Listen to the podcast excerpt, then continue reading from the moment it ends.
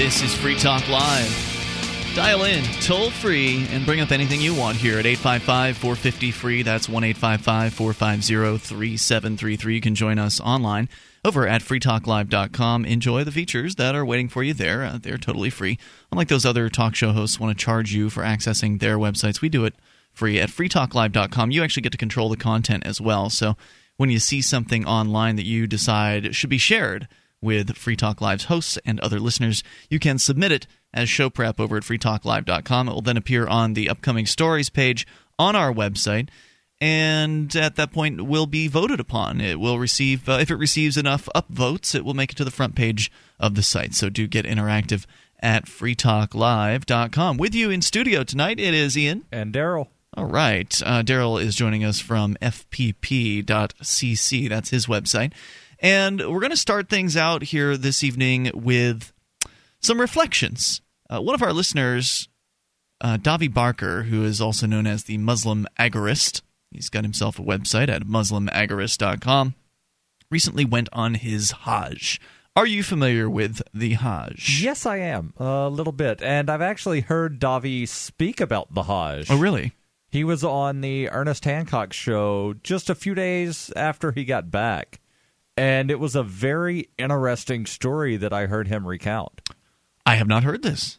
I've heard that, but I haven't read this article. So. Okay. All right. So, yeah, I'm going to share this uh, with you here. It's from Patheos, P A T H E O S dot com.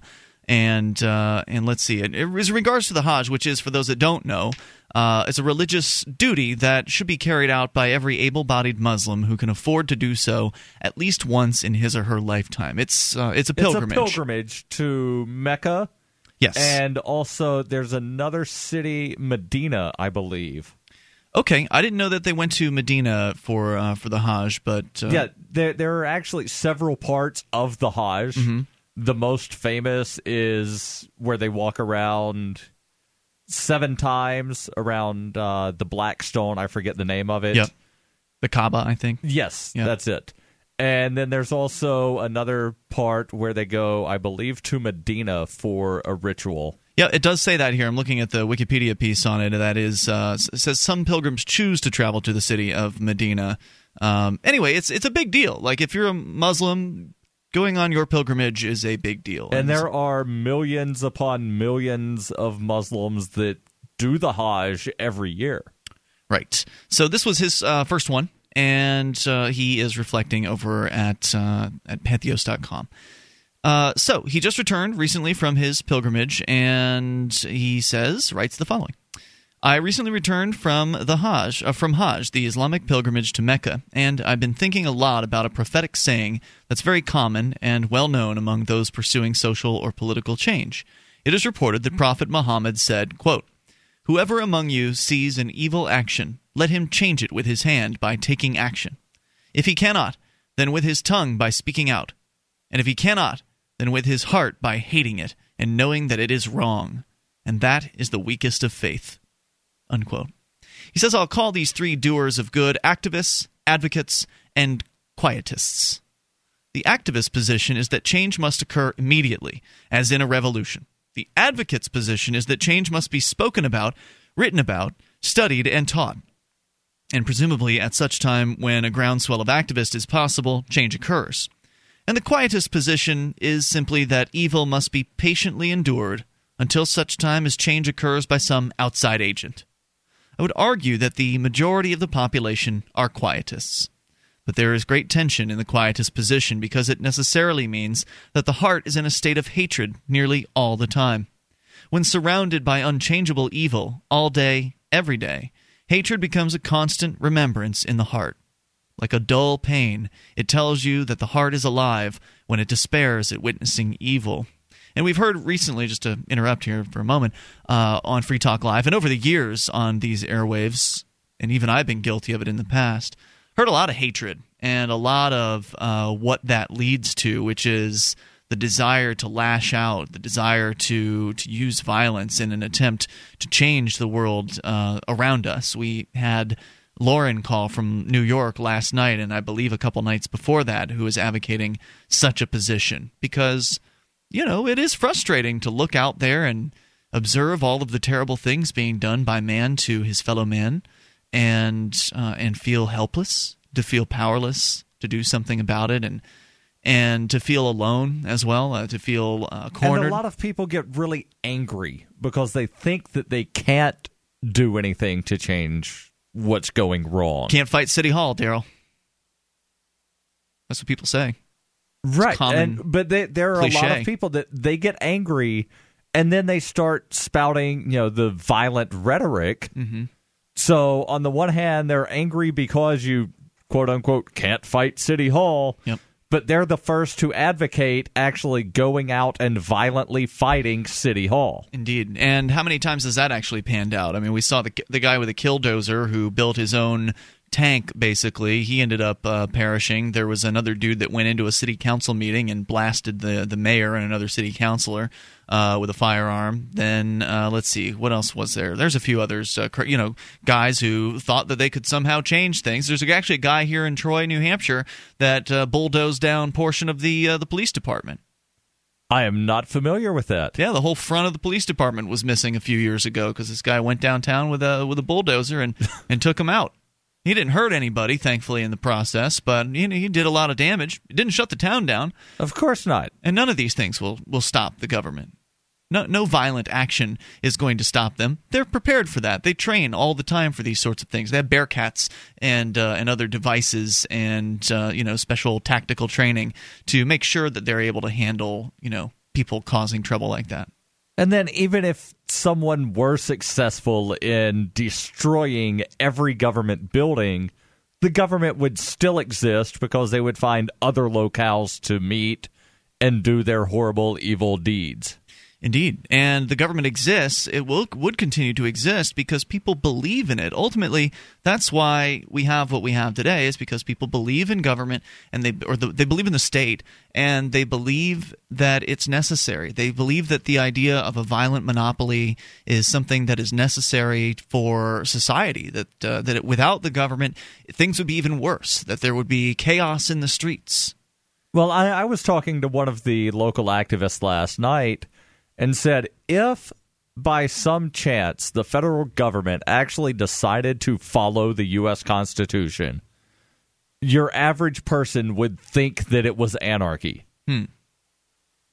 Because the federal government would no longer be building roads, which they didn't do until, I believe, the 1950s.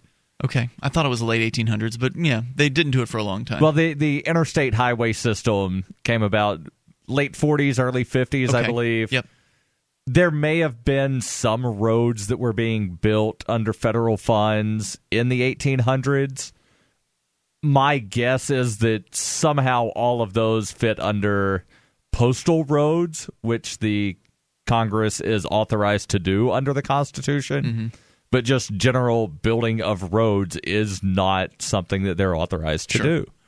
So if it was a much smaller government, even 10% of the current size, which would still be very large, people would think there would be anarchy. And of course, people don't understand uh, what that term means. They they equate it to chaos, and that's a whole other discussion. But let me get back to uh, post here, and uh, he's continuing on about his you know position on where people stand as far as the evil that they experience. And he points out that, like a dull pain, it tells you the heart is alive when it despairs at witnessing evil. For those that just keep quiet and just watch quietly as evil is perpetrated on their fellow um, humans. He says, So I would posit that this narration also implies its own opposite, its reversal, its contrapositive, which is that when one's heart grows weary of hatred, as it is wont to do, it becomes a quietist for evil, which simply means that it accepts evil as it is and no longer longs for change by some outside agent. The quietist for good will love to hear advocates for good. For good, they keep their heart alive, just as witnessing the activist for good keeps the advocate's heart alive. But the quietist for evil, who accepts evil and does uh, does not desire change, will grow to hate advocates and activists for good. We'll continue his thoughts here in moments. This is Free Talk Live. You're welcome to bring up your thoughts. Technology is created that upends the foundations of society the wheel, the printing press, the internet. Now, in a world sliding into financial chaos, a new technology is changing the way monetary systems work around the world. It is called Bitcoin. Bitcoin is a new form of money, controlled not by banks, governments, or corporations, but through mutual commerce between free individuals. To learn more, visit weusecoins.com.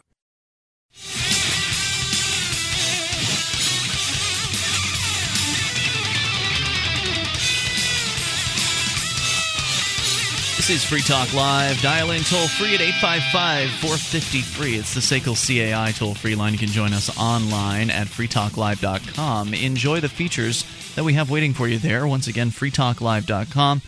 And if you like the show and you would like to support Free Talk Live, one thing you can do is go and get yourself a free bumper sticker. Go to promote.freetalklive.com. There are flyers that you can print out, high resolution graphics that you can utilize to make whatever it is you would like. Uh, we've got web graphics as well for those of you that would like to put up a banner perhaps on a website or a blog. They're all over there at promote.freetalklive.com. We're sharing with you uh, something from Davi Barker, who is the Muslim agorist. And I believe Davi is a member of the Free State Project. I, know, believe he is. Yeah, I know. I've se- I know I've met him at a Free State Project event. I he was, was at PorcFest. PorcFest this past summer. Right. So uh, I'm going to presume. I think that he is. Anyway, the Free State Project is your best chance at achieving liberty in your lifetime. He's talking about uh, some of his reflections from his Hajj, his pilgrimage to Mecca as a Muslim. Uh, and he's talking about the quietists, the people that just kind of keep quiet and they just observe all the evil that's being perpetrated around them. And if you want to get away from those quietists, there is a much larger mix of activists and advocates here. There is a, a lo- much larger mix. You can go to freestateproject.org to learn more about the Free State Project. There are over 13,000 people that have pledged to make the move to New Hampshire to be activists for liberty and uh, we want to reach 20,000. We want to get 20,000 people here to be active for liberty. And of course, that you know also means that more people who are here in New Hampshire will be inspired by the action that they see and get involved, as we've certainly seen happen here uh, in Keene and I believe over in Manchester uh, as well certainly the Concord area. Uh, but to see locals get inspired and to see them get active means we'll have even more than 20,000 activists when uh, the time comes. And that time is coming. As I said, over 13,000 thus far. Go to freestateproject.org to learn more. If you love freedom and you're willing to actually do something about it, you're sick and tired of being quiet. You should do something and get together with other people. People like you and I, Daryl. Uh, you moved what early this year? In Early April. 2012? Yeah. So springtime of this year, not quite on your first year here in uh, New Hampshire. Reflecting back on uh, 2012, what do you think? I mean, pretty good. Good choice. Yes, good choice. Excellent. Uh, I, I'm definitely happier here Excellent. than where I was. I might not be making as much money as I have in the past, but money does not buy happiness. It's that's a good point, and a lot of people kind of have to take a bit of a cut. Uh, you know, when they make a big move like that, you you lose all of your connections. You know, you don't have the the who's you're not the who's who anymore. You're the new guy uh, in the area, and you know it can be tough to to kind of put down roots at that point. And and a, a number of folks who've moved here have found themselves in better financial situations after a few years of, of being here. You know, being able to make connections with people in the community, uh, being able to just have the time to look for better work and that sort of thing. So it can take some time. Yeah. Glad to hear that uh, that it's working out for you. Go to freestateproject.org to learn more. So we're talking about what uh, Davi describes in his article here at patheos.com, and apparently you discovered Daryl. There's actually a series of them uh, that he has written. Uh, I found a total of two other articles, and we'll touch on those here in a bit. reflections from his Hajj. He's talking about the quietists, the people that just quietly watch as evil is perpetrated. And he points out that he believes that eventually the quietist for good can turn into a quietist for evil. And he explains that. Uh, let's see. He said that he would posit that th- that this could happen. The quietists for good will love to hear advocates for good. They keep their heart alive just as witnessing the activists for good keeps the advocate's heart alive. But the quietist for evil, who accepts evil and does not desire change, will grow to hate advocates and activists for good because they expose what is corrupt in the quietist's own heart, what they conceal from others and seek to conceal from themselves, which is that they are hypocrites. The greatest danger is that a quietist for good and a quietist for evil are outwardly identical. It's only an inward posture concerning what they love and what they hate. They may even be deceived themselves, but they do not reveal themselves until they speak. If the quietist for evil remains in this state, eventually their hatred for the activists and the advocates for good will grow until they speak out against good in defense of evil, becoming an advocate for evil. This will be subtle and coached in the language of the good, or couched, I think he might mean. They will say that evil is necessary, or that it is for the greater good. And we've heard all these excuses Oh, from yeah. the people in the government and the people that support them. Uh, I'm actually thinking, uh, reading that last paragraph, it actually put to my mind one of the local police officers who actually s- claims that he agrees with us 80% of the time. Mm-hmm. But yet he still continues to be on the drug task force. Right. And you know exactly who I'm talking about. Yes, he's featured in uh, Derrick J's Victimless Crime Yes. Spree. He, he's definitely a quietist, borderline advocate for evil. Well, he's an I mean he takes action. So I mean he would be an activist. A, a police officer that is doing evil would be an act an activist for evil. Again, they may not realize that what they're doing is evil because it's their job. They've been told it's okay. You know, there's this hierarchical structure that they're a part of, and it's always been that way. And, it's so- for the greater good. Right, and and yeah, right. These are stories that they tell themselves. I don't think most people who are doing evil out there realize the consequences of their actions. Realize what it is that they're bringing about or the per- that they're perpetrating on their fellow humans. Anyway, Davi continues. He points out how these folks kind of move can move along this spectrum and become activists for evil. For example, he says, when entering the Prophet's mosque in Medina for Friday prayers, I was confronted by a Saudi officer who wanted to search my bag. The police officer is an activist for evil. He's actively violating the privacy of Muslims, which the Prophet never did, as an agent of a satanic regime. He undoubtedly tells himself that he is good, that his job is necessary, or for the greater good. But I believe in his heart of hearts the truth is written if only he'd look. Indeed, he would call it evil if I insisted on searching his bags under threat of expulsion from the mosque. So when I approached, I became a witness to evil and had to decide if I would be an activist, an advocate, or a quietist. An activist would most likely be expelled, maybe even deported. To sacrifice one's entire pilgrimage to avoid a petty tyrant didn't seem prudent to me, but I would love someone who did. The vast majority of people are quietists, but whether they are good or evil remains hidden. Being an advocate in this situation is delicate work, because I was being ordered to act and I responded by speaking instead of acting. The trick is remaining calm in the face of an authoritarian who invariably starts screaming when challenged to think.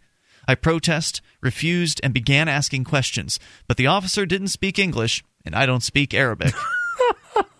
Speaking against evil in a foreign tongue seems nearly futile, but I demanded a translator. So the officer yelled into the crowd, and another pilgrim appeared who spoke both languages. This was not an agent of the state, this was a civilian volunteer. The translator is a quietist at first, as nearly all the crowd is. Quietists make the best subjects and slaves. And if he only translated, he would have remained an undifferentiated quietist, but he chose to interject his own commentary, and he became an advocate. As I asked the officer questions, the pilgrim didn't translate, but answered for him, telling me that these searches were normal and that the officer was just following orders. So he's making excuses for what the police officer is doing here.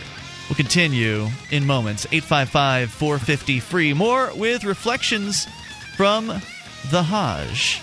In this case, it's Davi Barker from the Muslim Agorist at muslimagorist.com. We'll come back with more, and your thoughts certainly welcome. You can take control of the airwaves. Free Talk Live, 855 450 free.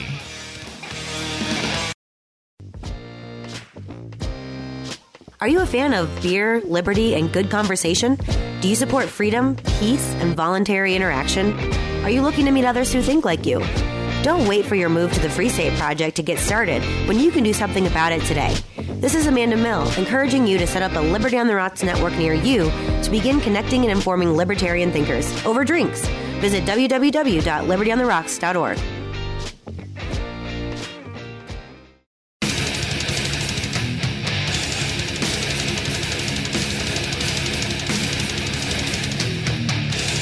This is Free Talk Live. Bring up whatever you want here, toll free at 855 450 free, the SACL CAI toll free line. You can join us on our website over at freetalklive.com. All the features are free. Enjoy at freetalklive.com, and you can go and get interactive as well. The bulletin board system awaits you. bbs.freetalklive.com will take you over there. That's bbs.freetalklive.com. Free Talk Live is brought to you Bicycle CAI. They have a full orbed approach to account recovery. It's really three companies in one. They do collections, early out billing, and they purchase charged off receivables. SACL knows the way they treat your customer reflects on you. Their staff is respectful, they record every call, and they have the best equipment money can buy, so your business is handled as efficiently as possible. You can see their banner at the top of our banner column over at freetalklive.com. We're going to get into your phone calls here in a moment. Uh, just want to bring you back up to speed on what we're discussing. The Muslim agorist, of course, you can call in about anything, but Davi Barker, the Muslim agorist at muslimagorist.com, is writing over at patheos.com about his experience uh, his reflections from his Hajj, the pilgrimage to uh, Mecca. And what he's talking about is the three different types of people as he categorizes them. And I think he does a good job activists, yes. advocates, and quietists. Activists, those who actually take action, they do something besides speaking uh, about the evils that they see perpetrated around them. The advocate, the person who speaks out, is willing to be heard uh, on the issues of the things they consider important uh, and the quietist who just simply quietly observes and is angry about uh, the evil that is being perpetrated. And he points out that they can also exist on the other side of the spectrum, on the evil side of the spectrum. So the quietist for evil, who quietly takes pleasure in evil uh, being perpetrated. Uh, or makes you know, and then the uh, the advocate who makes excuses for it, and the activist who actually perpetrates it. So he's in a situation where he's up against an adv- an activist for evil, someone who in this case is a Saudi police officer who's attempting to check his bag before uh, allowing him into a certain area on, on, his Hajj. He speaks out against it, but he can't speak uh, Arabic, so someone else uh, comes up from the crowd, another person on their pil- pilgrimage uh, speaks up and Instead of just translating, he became to uh, he became an advocate for evil, making excuses for the officer, telling uh, Davi that the searches were normal and the officer was just following orders. And by doing this, he became, in a very subtle way, an advocate for evil, not an impartial translator, but a partisan in the disagreement. He reinforced the resolve of the evil activist and diminished the resolve of the good advocate. In other words, he hated to witness someone speaking out against evil that he that that he at least tacitly accepts. And we've seen these people in our lives as well. They constantly come on uh, blogs and post comments. Sometimes in real life, they'll have the uh, the cojones to actually say something to you. Um, and I don't know. Do you count somebody who posts anonymously from behind their computer screen as an advocate for evil? You know, that's a very good question. At the same time, could you count the ones that post pseudo anonymously online in opposition to evil as an yeah. advocate for good. Good point. I would say that I guess you could, but uh, they certainly don't count as much as those people who are putting their names behind what they're saying. And I think that there are a number of people online who uh, hide behind their keyboards. Uh, so I think it was earlier this year when Adam Kokesh was going around talking to the Occupy DC folks. Mm-hmm could have even been last year.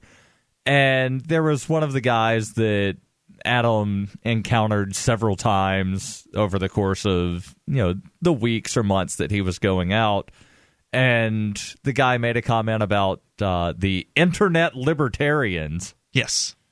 So, you know, I guess there are some people that think that all libertarians are only on the internet doing things and that we don't ever actually leave the basement. That's an understandable uh, position. I mean, because for the most part, libertarians don't do much. I mean, they get together every now and then. I remember it was like in Sarasota, Florida, where I'm from.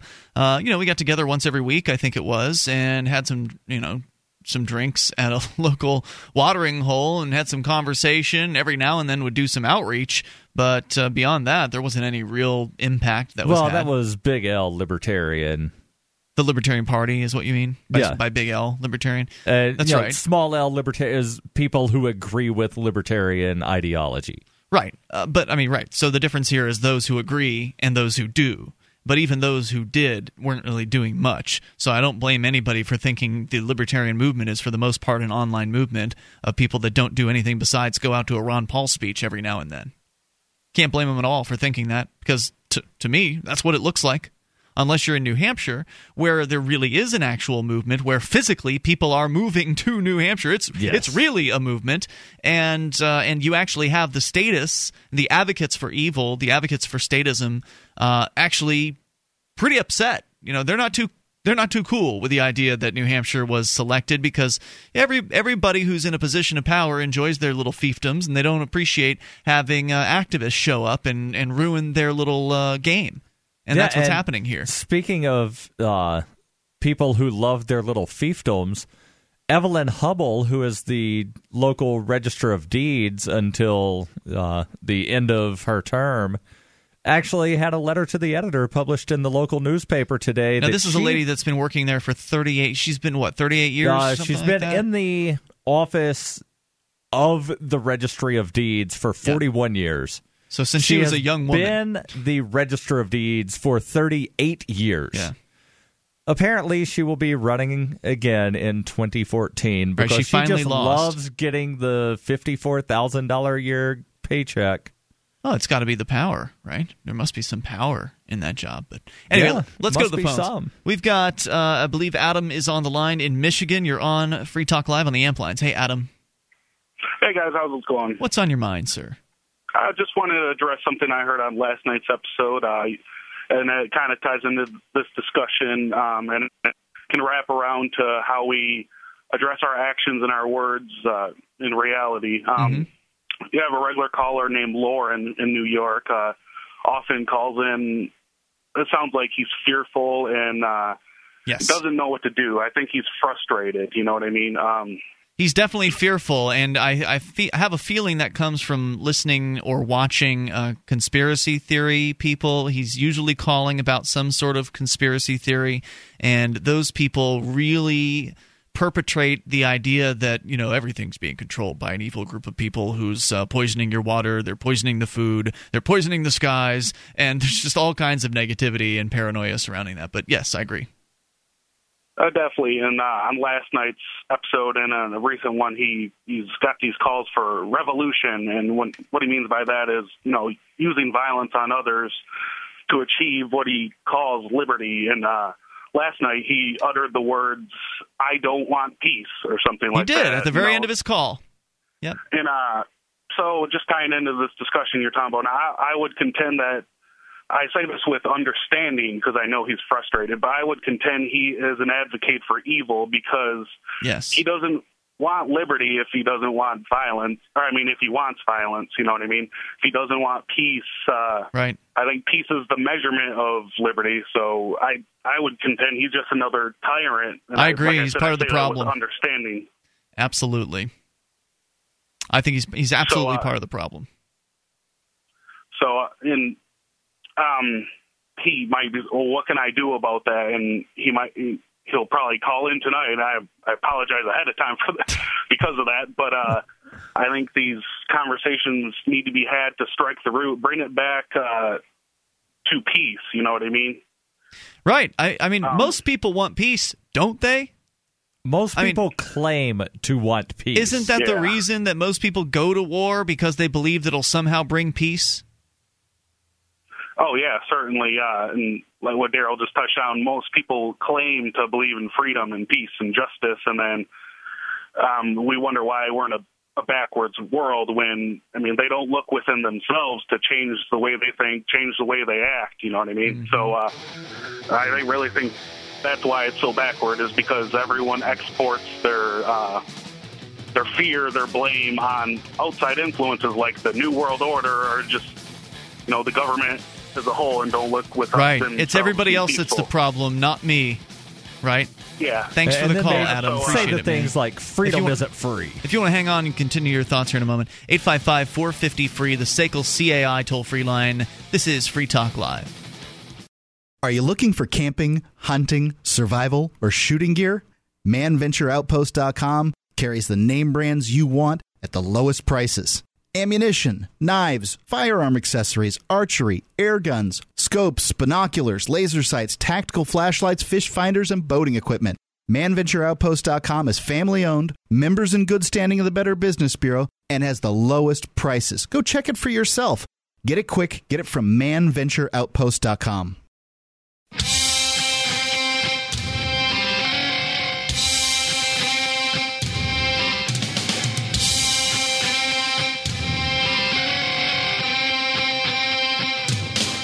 This is Free Talk Live. Dial in toll free at 855 453. That's the SACL CAI toll free line. Join us online over at freetalklive.com. All our features on the site are free, unlike a lot of those talk shows that want to charge you for accessing their sites. Enjoy it over at freetalklive.com. With you tonight, it's Ian. And Daryl. Daryl's here courtesy of FPP.cc. And what is that, Daryl?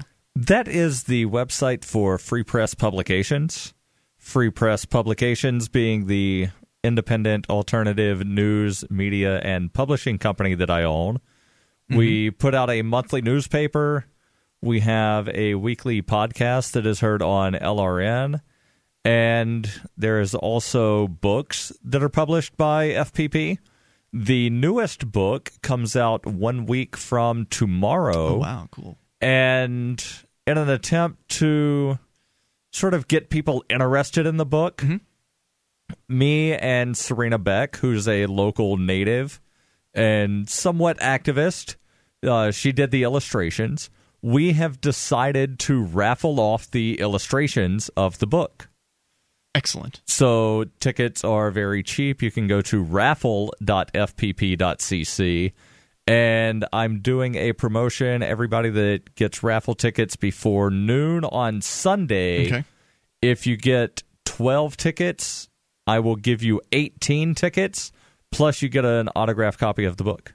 So you get a total of 30 tickets? No. No. You get 18. You're getting six free. Ah, okay, gotcha. Purchase 12, you get six free for a total of 18. And autographed copy of the and book. an autographed copy of the book. But for you got to go to raffle.fpp.cc raffle.fpp.cc. before Sunday at noon. Before noon Sunday Eastern, Eastern. time. All right, very good. Raffle.fpp.cc. Let's continue with you and your thoughts. Jay Noone's on the line, listening in Massachusetts.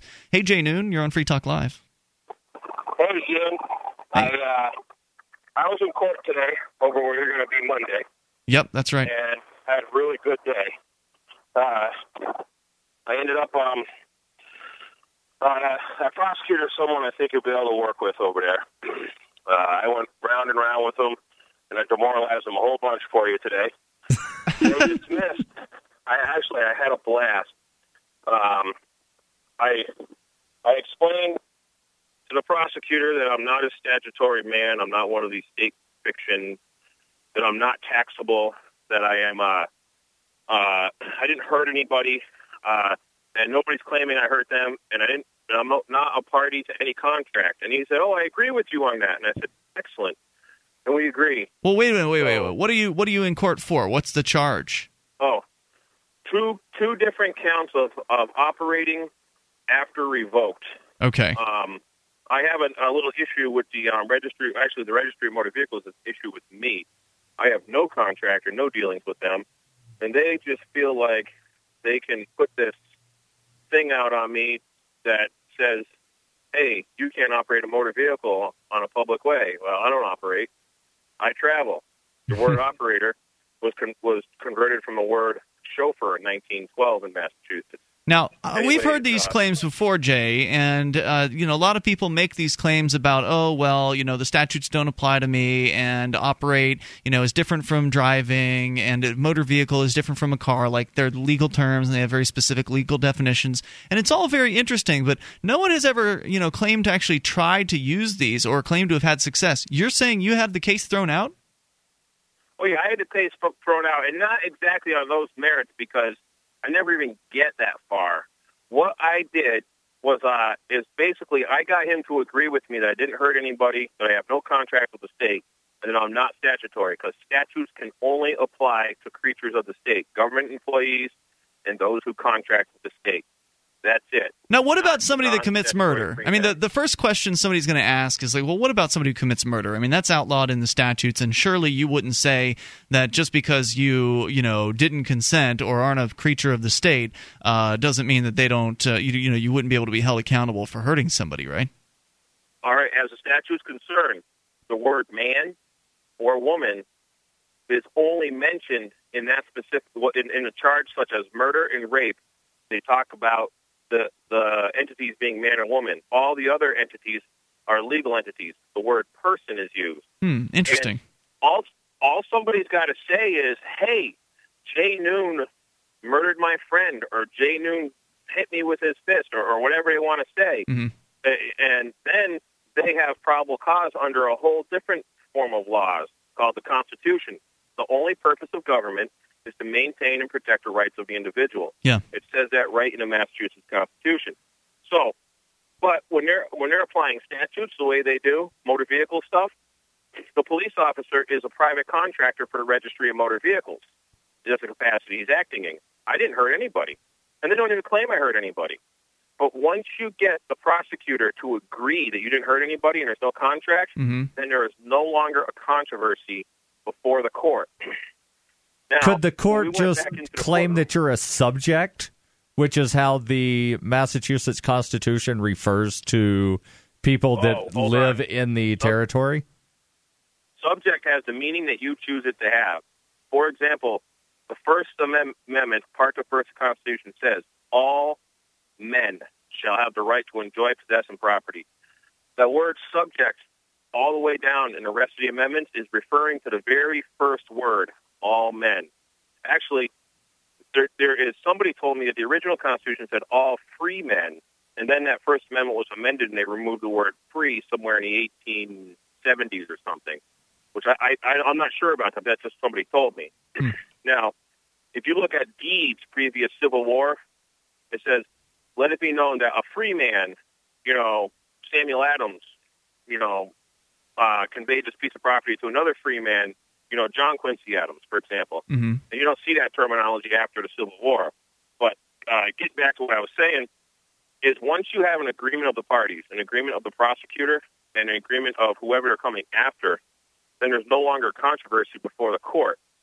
I explained that today to the judge because I had this prosecutor so twisted up in a conference room, where the nice little room that Ian sat in about a month ago, hmm and, and, it's a, a guy prosecutor, not that woman. Um, the woman's gone, I think. Hmm, And okay. uh, he um, he says, "Oh, he, he says all all this all um, uh, I can't just dismiss these charges. You have to do something." And I said, "Well, if we're going to come back, if I'm coming back to court, then whoever compel, compels me to come back to court is going to pay me fifty thousand dollars." I told him, and he laughed at me. I said, "Oh, you think that's funny?" I said, "So if you compel me, or a judge compels me to come here, and I'm not paid, and I'm compelled to do a performance, then that's slavery, and slavery's been abolished. You must pay me to come back here and perform." And uh, he says, "Well, then I'm going to reduce the charges to civil." So I said, "Oh, now you're going to take all the burden off the judge and put it on yourself." Because now, now uh, you're bringing a civil charge against me. hmm And uh, he says, "Oh no, no, no. Well, I'll dismiss one charge, then I'll find you responsible for the other. Can we do that?" I says, "No." He goes, "I'll dismiss both charges for fifty bucks." I says, "Absolutely not. How about twenty-five? Oh, this is negotiation. I said, "Listen, I'm not giving you a penny. This is this, the purpose of this uh, is all about principle. I'll come back fifty times, and it's going to cost you a half a million dollars or whatever when it's Mhm. done, or ten times, whatever the numbers work out to." So he goes, "Well, all right." um, just sign in these boxes to dismiss it. I said, oh, these little rectangular boxes?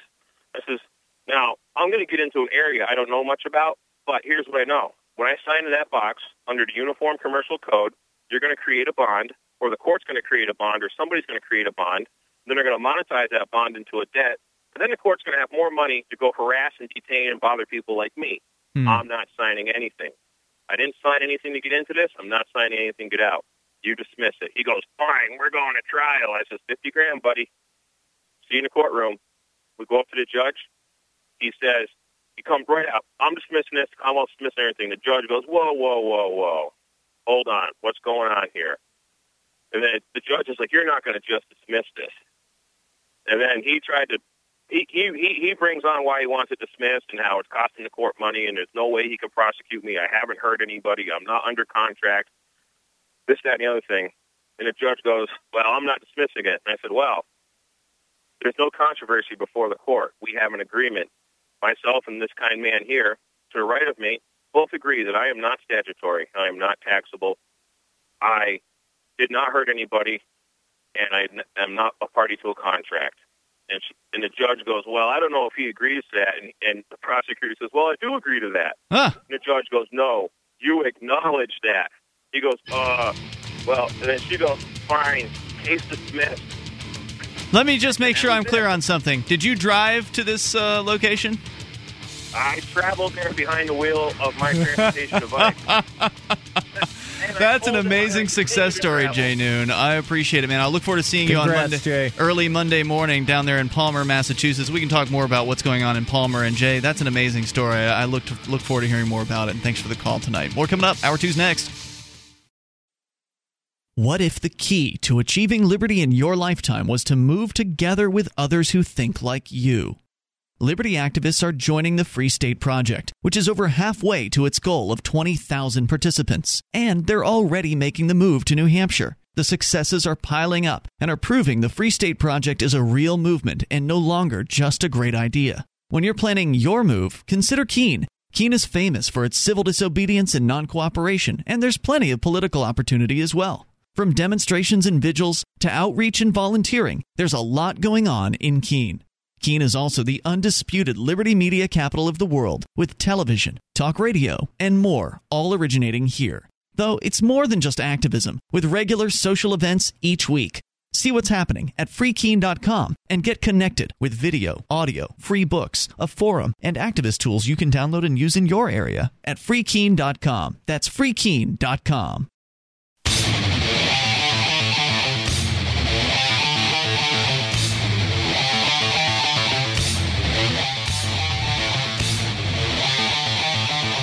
You can take control of the airwaves here. It's why we call the show Free Talk Live. You're free to call in, talk about anything you want.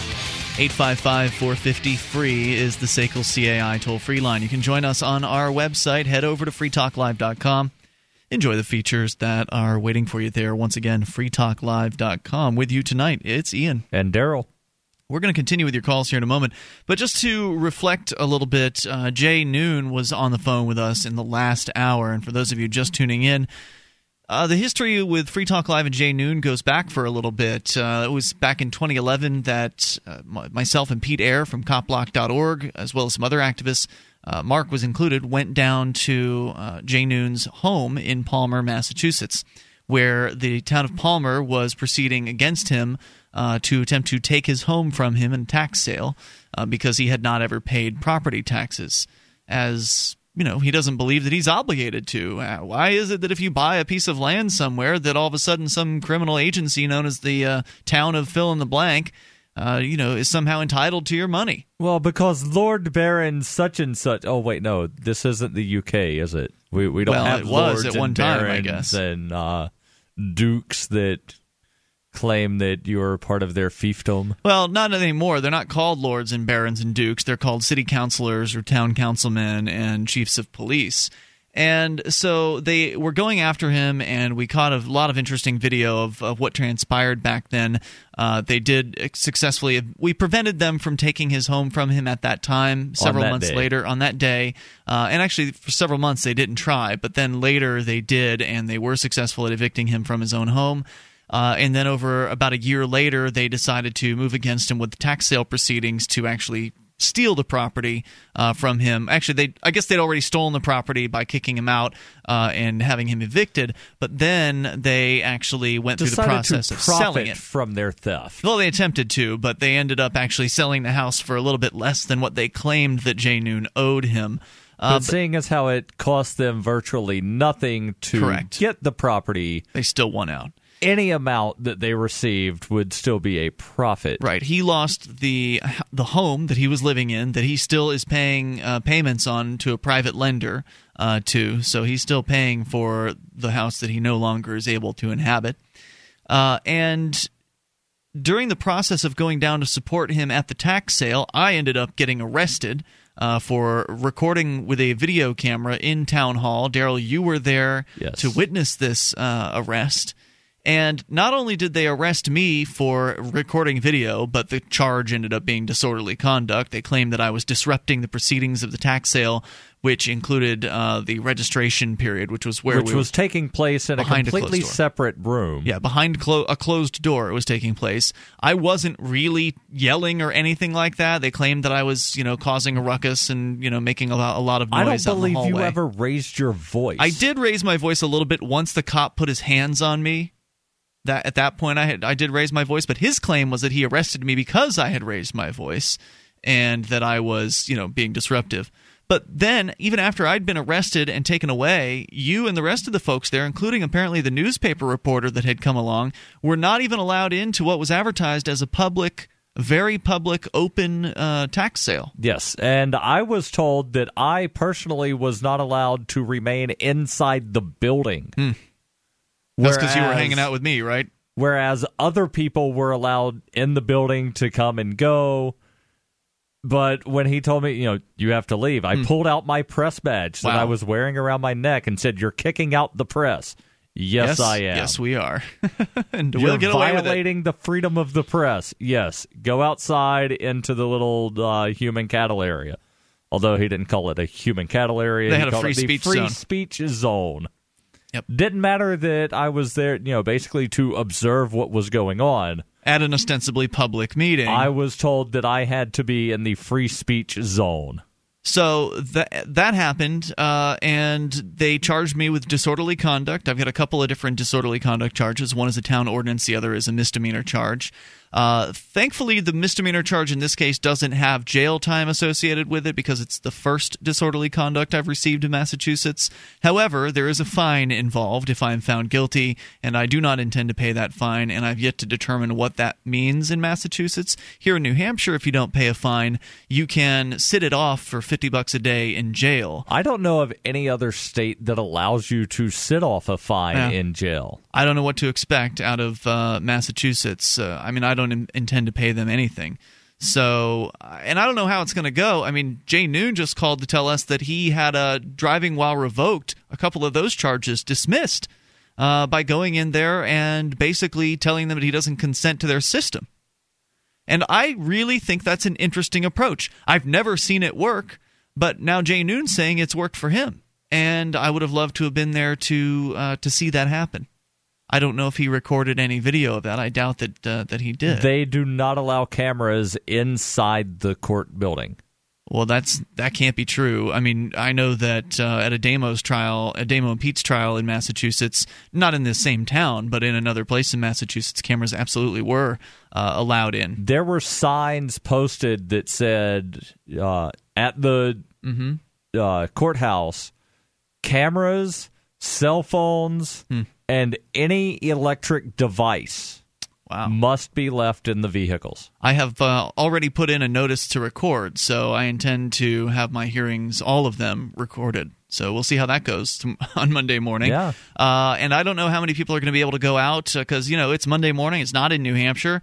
Uh, and this is one of the reasons why I've suggested I didn't want to get arrested in Massachusetts. But I just have a problem saying, you know, I just have a problem backing down when people are trying to throw their weight around, government people are trying to throw their weight around, and, and doing so, in my opinion, completely illegally. Right. I should have been allowed to record video in that town hall, and I should have been allowed to go inside that room and record video, but I was prevented from doing so. The ACLU in Massachusetts, I've spoken with them. They seem interested, uh, but their head attorney has not yet re- responded. I mean, he responded to one email that I sent, but he hasn't gotten back to me yet as far as whether or not I'll see him on Monday morning. So it, it's yet to be determined whether or not the ACLU is going to be stepping in on this particular case. He did tell me that it was the ACLU that represented Simon Glik in the historic Glik decision, which actually happened to transpire in Massachusetts, which decided the uh, Massachusetts Supreme Court decided that uh, I think it was the Massachusetts Supreme Court, either Uh, that or was First Circuit Court the of Appeals. First Circuit Court of Appeals. Yeah, the U.S. First Circuit Court of Appeals uh, decided that every government bureaucrat was subject to being recorded if they're on their public duties. While on duty in the performance of their uh, duty. Yeah, their functions. as uh, as government officials. So, I mean, it seems like I'm well within my rights to have done Yes. what I uh, what, to have done what I did. That's why they didn't charge you with wiretapping. That's true. That's and true. I, I was having a conversation with someone a few days ago, and I said, I don't think that the cops would have cared if there would have been 15 people filming. They would have arrested everyone. you think so? I think they in, would have. in Palmer. They would have. We would have outnumbered them. I don't think they would have made a move on 15 people. I think they would have. I, you know, having had experience doing mass civil disobedience, the more people you have on the s- side of Let- uh, freedom, the less likely they are to act. if it would have been one other person filming, They would have arrested both for sure. what about if there were three other people? Generally, as soon as they get outnumbered, they get kind of, you know, unwilling to move forward with their enforcements. I mean, if they feel like it's an obedient bunch, And I think they had eight cops on duty. And did they? Okay. Then yeah. I mean, My, I would my say understanding I would is say up Palmer to 10. doesn't have more than a dozen cops. I would say up to ten activists would could have been arrested in that in that case. But if you had fifteen or twenty people with video cameras, they they would probably have backed down. But there weren't guess. 15 activists that were there. Nope, there weren't. And that's one of But the problems with being in everyone Massachusetts. That was if everyone that was there would have had a camera, I believe everyone that was there with the camera would have been I think you're right arrested. about that. Whether or not they were loud about it, you mean? Yeah. Yeah. 855 450 free. That's the SACL CAI toll free line. Let's go to Eric. He's in Connecticut. You're on Free Talk Live. Hello, Eric. Hey guys, Hey, I have a question about getting paid in Bitcoin. Sure. So if I offer a service, let's say I do some contract work, um, and I get paid in Bitcoin throughout the whole year, what tax issues might I uh, run into at the end of the year? Interesting question. Hang on. We'll uh, talk about it here in a moment. Bitcoins and taxes. 855 450 free, the SACL CAI toll free line. Uh, we are not uh, accountants by trade, uh, but we've got some ideas, I think, that we'll share. And you, of course, can take control as well. 855 450 free. You can bring up anything you want. It's Free Talk Live. Puke in the Gang, the podcast for grumpy young men, brings you issues, We were talking about raping babies. I love Nazis. Beast Jesus. news, New York shuts down vibrator giveaway. Here's a fun story out of uh, brr, Spain. El Correo. No, wait, that's a newspaper. personal stories. I kicked a windshield once because I was angry. I just got annoyed and I wanted to die. I know all the words to getting jiggy with it. I have a horribly tiny penis. responsible journalism. I'm drinking malt liquor When we do the show, we're generally drunk. PukeInTheGang.com. and cake.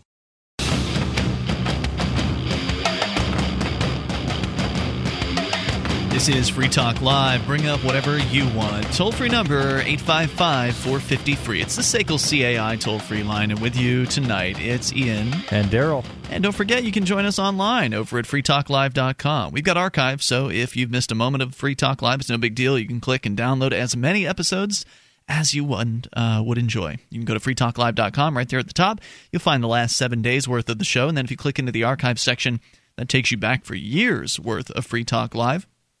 In addition, you can also download archives through our SoundCloud page. Plus, you'll find Edgington Post episodes there as well, which is what Mark does, who is normally uh, sitting across from me here, but he takes Fridays off. Uh, you can grab his episodes from our SoundCloud page at soundcloud.freetalklive.com. That's soundcloud.freetalklive.com. And we're talking about bitcoins. Uh, we'll get back to our phone call here in just a moment, but I want to remind you that one of the realities of a world with fiat currencies is that the state inflates the currency base to fund its wars. It's mathematically impossible to inflate bitcoins, and if the world used bitcoins, governments would have to think long and hard about who they blow up. Antiwar.com is having its fund drive, and they are taking bitcoins. You can go to antiwar.freetalklive.com. That's a quick link to get you to where you need to go on the anti-war site. antiwar.freetalklive.com, and that will allow you to donate via Bitcoin if you like, or those old Federal Reserve notes if you still have some of those. Uh, and they are the, by the way, only ones out there that are reporting news that isn't constantly slanted towards war. Antiwar.freetalklive.com. You may contribute in your uh, with your bitcoins. Let's go back to Eric, listening in Connecticut. Now, Eric, you were calling regards to a question about working as a contractor and actually getting paid in bitcoins, and wondering what that meant for uh, for income taxes. Right, because what do you report at the end of the year if you only receive Bitcoin? I mean, the IRS doesn't want to hear that you've collected, you've made, you know, twenty thousand Bitcoin come tax season. Yeah, so I mean, I don't really do this whole income tax thing. Uh, Daryl, do you do the income tax thing? I do under duress. Oh, I'm sorry to hear that. Only because I'm one of those people that uh, is not financially able to be self-employed. Yeah. So I do file, but I found some ways around most of the income taxes. If you file exempt, and there are certain criteria that you have to meet, Mhm. and if you are a low enough wage earner and you've played the system the right way for several years, then you fit the criteria to be able to file exempt, and then nothing that you earn is taxable, and therefore you have no taxable earnings. Now, to the question at hand here, Eric, um, as I understand it, and I'm not an attorney, I'm not an attorney, nor am I, you know, an accountant, and neither is Daryl. Um, but it, as my understanding, you know, if I pay you in bananas, uh, you, you know, there's no record of that. There's no, I, mean, I don't know what kind of record. There is no record of paying in bananas. There's no record of someone being paid in cash.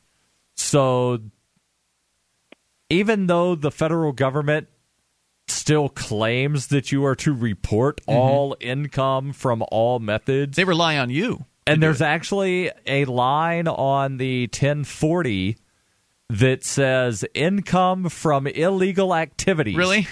yes. I wish I made that up. Illegal, though. Yeah, what you're doing, you're Right. saying what you're doing is legal. You're absolutely right. right, I, about I'm that. just saying that there's a line for income from illegal activities. There's no records of illegal activity unless, of course, you get caught. But as far as you know, reporting, a lot of it is you are basically being asked to incriminate yourself. Correct. Correct. To say that you have to give them money that they can't prove that you owe. Right. Everything that the IRS knows about you, someone told them. So it was either your employer who sent them a 1099 or a W2 and or, you know, some other organization that paid you that's very obedient to the state that is sending in information. So what you want to really ask yourself is the person that you worked for uh, as a contractor, are they sending in something to the IRS about paying you in bitcoins? If not, then I would say leave it alone. Yes. There was a businessman out in Nevada. I believe he was in Las Vegas, but I could be wrong on where exactly in Nevada he was.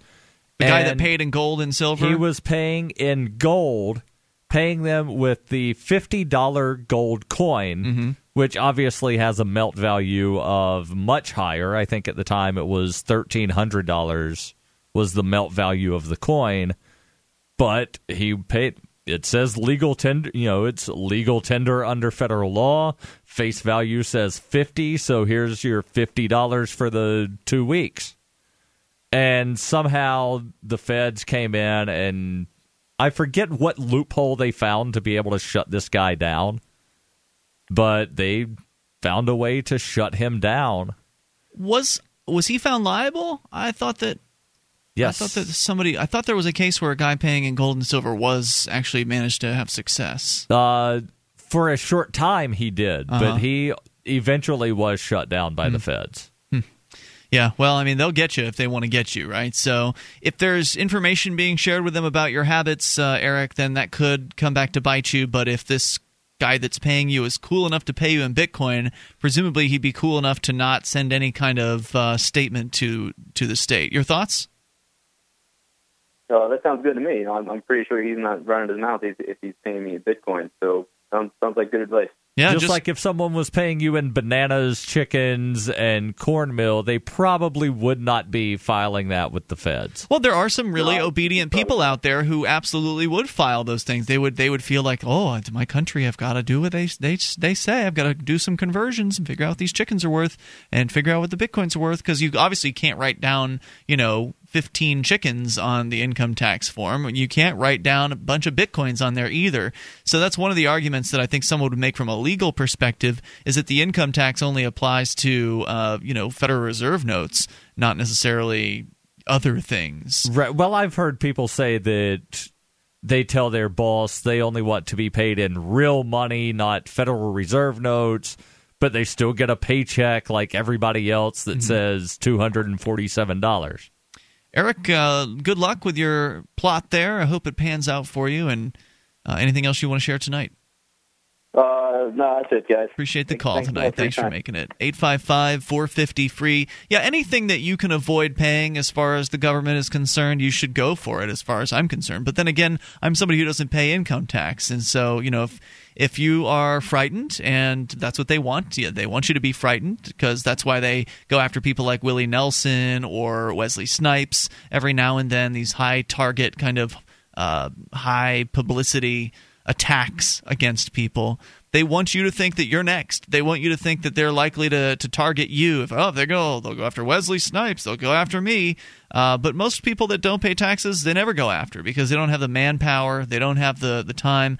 They don't have, and, and a lot of them aren't even really worth it because you know they're not making that much money. Right. And so therefore, it's not really like a Wesley Snipes where they could possibly get a whole bunch of money out of it after the fact. So I think your odds are probably better than you think that they are as far as you know not paying the income tax is concerned.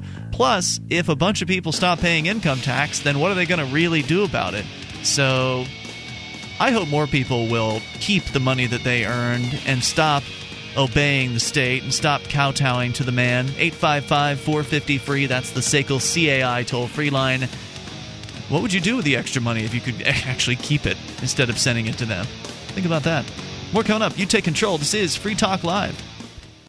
Under the mistletoe this year, there's only one thing you should be slipping into your lover's mouth Stateless Sweets, delicious, handmade, all natural candy. The holidays are going to be full of empty calories this year, so make your calories count with the very best handcrafted confections chocolate covered pistachio brittle, salted honey caramels, English toffee, and the best fudge you've ever tasted. You need this for your holiday parties. Go to statelesssweets.com and use coupon code FTL to save 10%. Statelesssweets.com.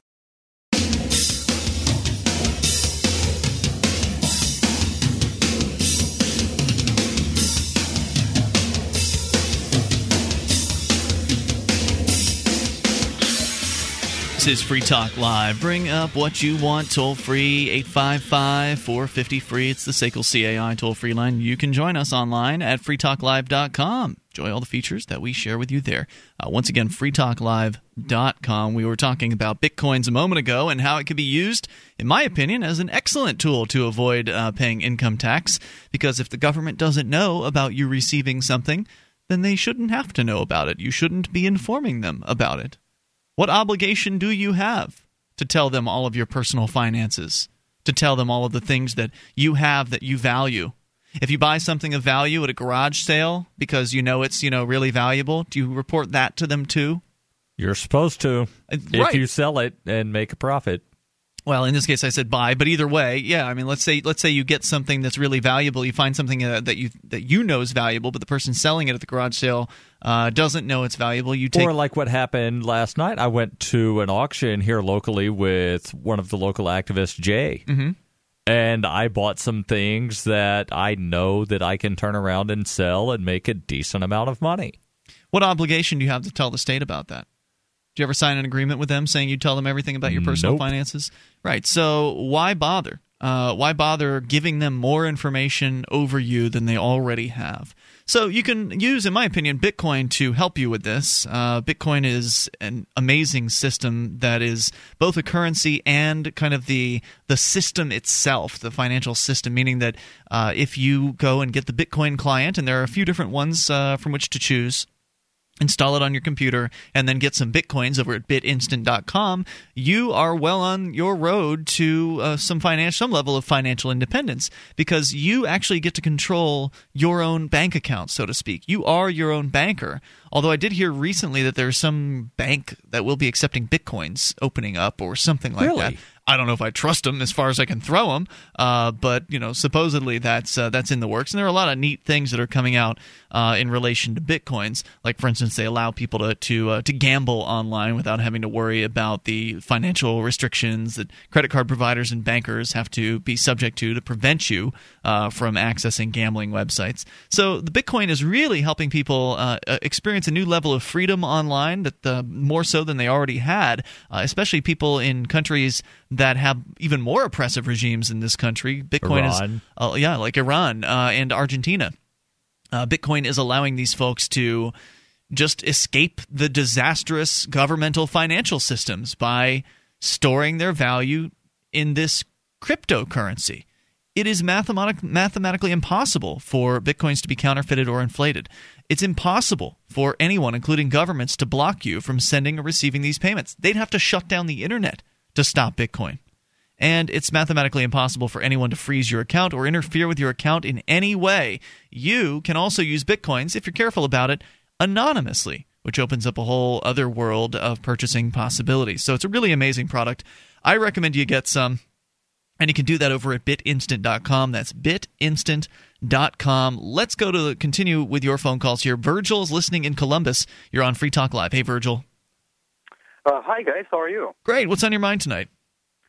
So, uh, last night, you guys were talking about uh, text messaging and how, uh, you know, there's apparently some legislation pro- uh, proposed that, uh, you know, mobile carriers would store messages for a certain amount of time and so on. Yes. Um, and uh, you're also wondering uh, about the overhead that te- text messaging takes on a network and so on. And interestingly enough, I wanted to uh, talk to you guys a little bit about this. Text messaging is actually uh, using on most carriers, actually, I think all of them. Uh, carriers use a, a back channel. Uh, it's something called the SS7 protocol. They use a back communication channel, which is used for signaling to send text messages to mm-hmm. and from hand, headsets. So it actually doesn't take any overhead for them, believe it or not. It, there's mm-hmm. no overhead and no additional cost for them to allow users to send texts. They just kind of years ago, they just kind of discovered this uh, and they figured out a way to milk users for more money, which I guess is good for them. So yeah, they sure did. Yeah, and as as far as the retention goes, um, most carriers, and I think uh, you were talking about this last e- last evening. Most carriers only store messages for about seventy two hours. I think uh, T-Mobile only uh, may store them for only a few hours, I believe. Mm-hmm. Um, and really, the, the, the issue is that most people don't realize that the NSA is already getting a lot of this data already. Ah, okay. So, you know, if you have, there have been three whistleblowers already from NSA. There's a guy named Thomas Drake, uh, Kirk Wiebe, and uh, a mathematician, actually a very well-known cryptographer. His name is William Binney. Uh, all these guys, all three of them, used to work for the NSA. They resigned, and uh, you know they've spoken at length in public about the extensive uh, surveillance uh, that NSA does on uh, you know on every American, more or less. Whether you send email, uh, text messages, uh, instant messages, and so on, uh, they're most likely indexed somewhere by someone or some sort of a government uh, agency somewhere. Yeah, that's an interesting and point. The, so what you're saying is that even though the phone companies themselves don't carry uh, records for a very long time of text messages, that maybe some government agency like the NSA is sniffing them out. But apparently, if that's true, the other agencies don't know it, right? Because the other agencies are claiming, or at least so it seems, the other agencies, the police agencies, are lobbying Congress to force these companies to hold uh, text messages for two years. So if they knew that they could just talk to the NSA and get this information, you'd think they'd be doing that. Yeah, I don't think uh, the NSA is sharing any of this. Uh, and we got to remember, you know, local uh, police departments they don't have any resources like the federal government uh, does, anyways. Mm-hmm. But there's actually, you know, look at the GSM protocol, right? Uh, it has encryption built in. Uh, when you send a text message over the air, it's encrypted. Um, the problem is there's equipment that you can fit in the back of a pickup truck that can, uh, you know, decrypt GSM encryption keys uh, and break them on the fly. Mm. Uh, so if, if the NSA targets you and if you're deemed important enough, uh, they will get your text messages no matter what. Sure. If, you know, it doesn't matter if AT&T or Verizon stores them. Uh, they will they will get them uh, regardless. Um, so So Oh yeah, is- and if there's a warrant too, I mean, if they if the cops put a you know they get a warrant on your phone, uh, they'll be able to monitor all your text messages at that point. 'cause Well, then- the NSA doesn't need warrants because of FISA. right. Absolutely, and and I'm glad you brought that up. Uh, FISA in 2008 they passed the FISA Amendments Act, uh, FAA, and that actually gave the NSA even more powers to uh, to monitor supposedly only international phone calls, emails, and stuff. But as we all know, that doesn't. I mean, these international calls go to someone here in the U.S. So it's you know they, they are they are monitoring uh, internal communication as well. Not only that, but in the FAA Act, uh, they also uh, gave immunity to uh, telecommunication companies, so they there is no liability for them. Uh, you know, and Yeah, if they turn They over your turn in- information. yeah, so you cannot sue them. There's no legal recourse Right. for anyone as long as they uh, you know they're covered. That's why I said last night was I was surprised that they're not already keeping years worth of text messages. I mean, I've just you know Yeah. I'm not planning in, in violence or anything like that, so I'm not concerned if they're reading my messages. I've just kind of Right. operated you know as though they already are. I think that's generally a good way to operate, as though you're already compromised. That's very, very smart, Ian. And I really doubt that if you send a text message to a buddy and ask him if he has a joint, uh, a joint to give you uh, for the evening, I, I don't think that the NSA cares about small fish like that. no, I agree. I uh, agree. Well, and You know, if you're sending a text message asking for that, you're not going to use the term joint anyway. Well, it depends. I mean, some people will, True. some people won't. Some people are kind of sloppy with what they send over text. You'd be surprised. Um, but yeah, But, you people know, should the- think the about good- that. They should think about that somebody could be monitoring their communications before they send them. Yeah. And the good news, Ian, that, you know, if you're a little bit technically inclined, there are ways around it. Just recently, there's a guy named Phil Zimmermann. He's actually the guy that in- invented PGP. It's a well-known encryption tool. Mhm. Uh, years ago, uh, the federal government actually arrested him for publicizing the source code for PGP. Um, the federal government tried to look at PGP as actually uh, ammunition. Uh, they labeled it as uh, as munition in an effort to put this guy in jail. Wow. Of course, they had to let him go. Um, and if you go look his uh, Wikipedia page, uh, read it and look it up, uh, it's it's a fascinating story. Virgil, thanks But for sharing your call, man, and, and the thoughts tonight. I Oh, appreciate hearing well, from you. one- Oh, you can hang on if you'd like. 855 450 free. It's Free Talk Live. Do you have a website or product that you make available to people nationally or even internationally? Free Talk Live is heard on more than 100 radio stations and two XM channels. FTL has also been voted five times the best political podcast of the year and four times been named to Talkers Magazine's Heavy 100 list, the 100 most important radio programs in the country. We can do ad packages for you from as little as $500 a month on up to $3,000. I'll work with you to customize a package that will work within your budget. Contact me, Mark, at mark at freetalklive.com.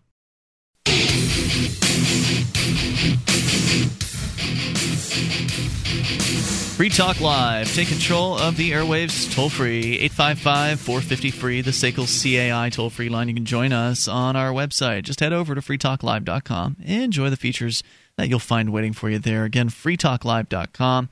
And with you in studio, it's Ian. And Daryl. Daryl's here, courtesy of his website, fpp.cc, as we continue to take your calls about whatever's on your mind. Virgil is on the line with us here. He's kind of giving us a inside look into the text messages and whether or not uh, how subject they are to being received by governments. And uh, there was something else you had wanted to add to the discussion, so go ahead, Virgil.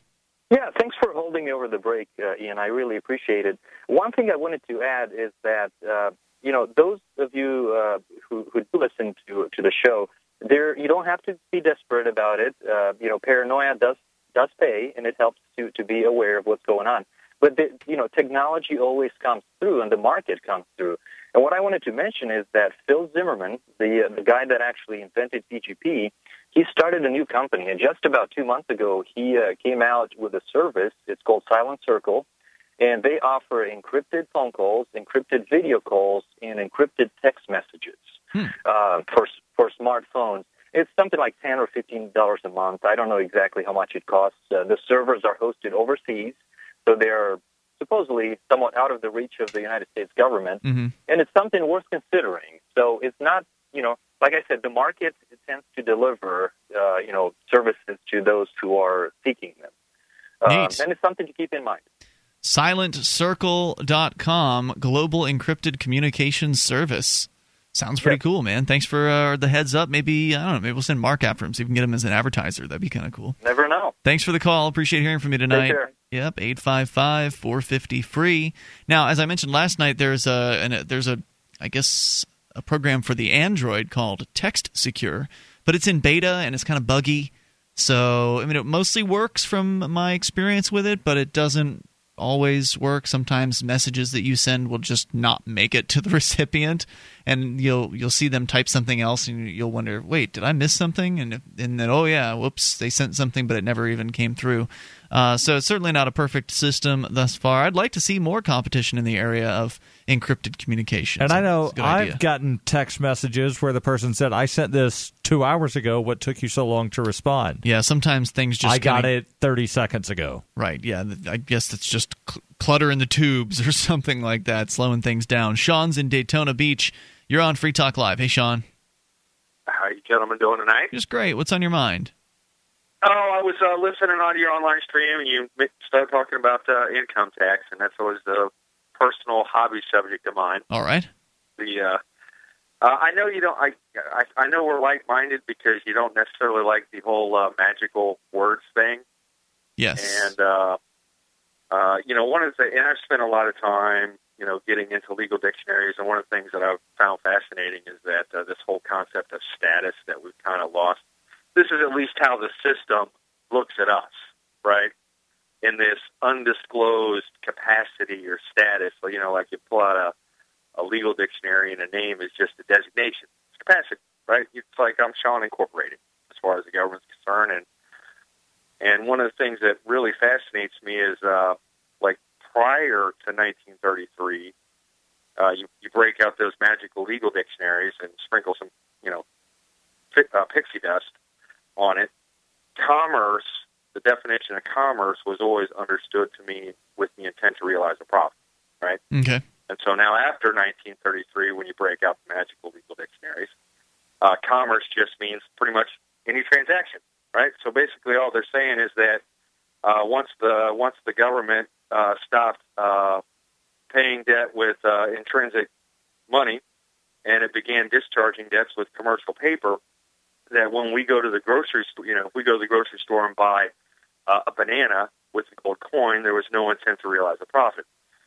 So when we go to the grocery store and buy a banana with commercial paper that has no intrinsic value, we're using this federal privilege of exchange, right? That makes us subject to Club Fed getting a cut for using, uh, you know, this privilege of federal, this federal privilege of exchange. And so, in, in its essence, you know, we got these bankers that bankrupted the country that uh, could arguably be, arguably be, uh, I can't pronounce that. Arguably. said. Yeah. well, we could argue that they're running the country since they're the ones that got bailed out, right? So the bankers have bankrupted the country that are administrating the bankruptcy. You know, as far as uh, they're concerned, we're just like little economic units engaged in commerce out here uh, 24 7, Mhm. right? And everything that we do uh, makes us subject to some kind of commercial regulation, whatever it is. And it's just, it's so absurd. It's not even funny. But the, uh, with regards to the income tax, one of the things that I like is just treating my designation or capacity like the corporation it is. Uh, so What do you mean? if uh, Sean, well, Sean Incorporated gets uh, a check, gets income, then I'll just put on my treasurer hat, treasurer mask for Sean Incorporated, and I'll turn right around and write myself a, a check. So, uh, you know, because Sean Incorporated has a labor expense just like any other corporation, right? I mean, corporations just have income and expenses.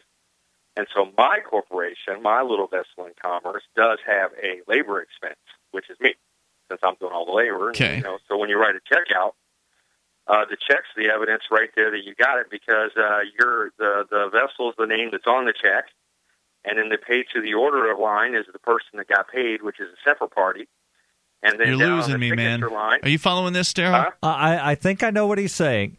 He has a saying- corporation that only has one board member and one employee, Do and you that have is a- the same person. Wait, have you filed for a corporation, or are you just saying that they're that you know they treat you as though you're a corporation?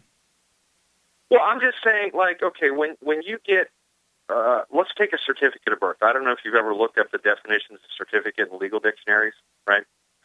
Uh, but the definition of certificate in the magical legal dictionaries is something you give to an insolvent person whose estate is bankrupt or to an alien that's been naturalized, right?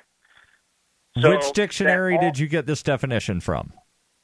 Uh, that definitions would specifically come from like the 1856 Bouvier's Dictionary of Law by John Bouvier. Okay, what's That the Black's Law dictionary say? Uh, well, I could I could pull it up, but uh, Black's Law Dictionary doesn't have a definition for certificate of birth till like the 1991.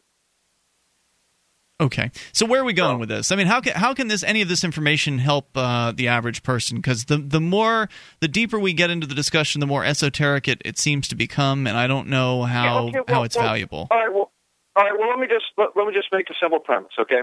So everything the government, the, everything the way the government spells your name is in all capital letters, which is Except that's not always true.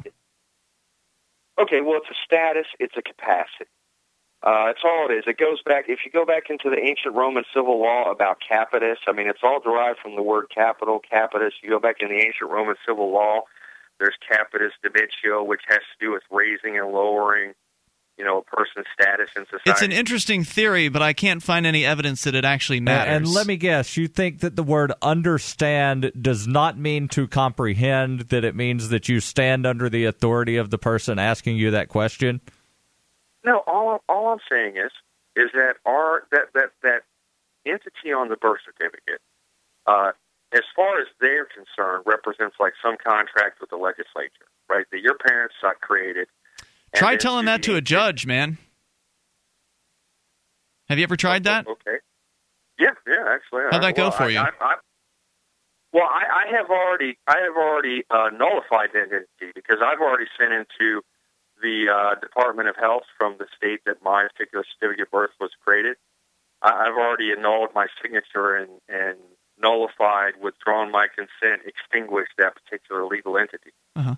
So you're a free man then, huh? Yeah, I don't use that entity, but when I used to use that entity, I'm just saying what I would do is I would just treat it like the corporation that it is, the little corporate entity. So what has happened when you've been in front of a judge and you've explained that uh, that's not me on that piece of paper, that's a corporation uh, that's got the same name as uh, as me? What? how does that go? I I don't make that argument because I don't think it's relevant. Uh, if I'm in front of a judge, the only thing I'm concerned about is, hey, uh, the regulation we're talking about here is a regulation for commerce. So I just want somebody to prove that I was actually engaged in commerce at the time of this particular incident. That's the only thing I care about. I care less what you want to call me. Do you have any uh, somebody- records that prove that you've had success in court? Do I have any- yeah. Yeah, I'd love to see them. If you want to send them over, uh, that'd be great. Over at uh, you can email them to ian at freetalklive.com and it's uh, it's an you know it's an interesting claim. I don't know if they're you know in my experience it doesn't matter anything you know making these claims about corporate status uh, and you know corporations you know your name being a corporation you you know not consenting and all that never really seems to uh, to do anything because they don't really care. You know maybe it's, all true but uh, they don't really care because they can do whatever it is they want to. And Sean, thanks for the call tonight. Thanks, appreciate. Look forward to hearing, uh, seeing your evidence. Eight five five four fifty free. That's the SACL CAI toll free line. You can bring up absolutely anything that you want to. And uh, take control of the airwaves here. Now, hour number three is next. This is Free Talk Live. Hi, I'm Derrick J. To me, an activist's calling is to actively work to advance a cause. The cause for which I work is personal freedom. I believe my life is best when I engage in voluntary interactions and self government. I reject the idea that anyone else has a higher claim to my life or my body than I do. I see people who call themselves the government as a threat to my personal freedom. I realize you may feel differently, but my relationship with the people who call themselves the government is completely involuntary. If Starbucks used some of its money to drop bombs, I wouldn't shop there. So why would I support the American empire? The empire does not require my consent. Derrick J's Victimless Crime Spree. Available now free in HD. See it now at victimlesscrimespree.com.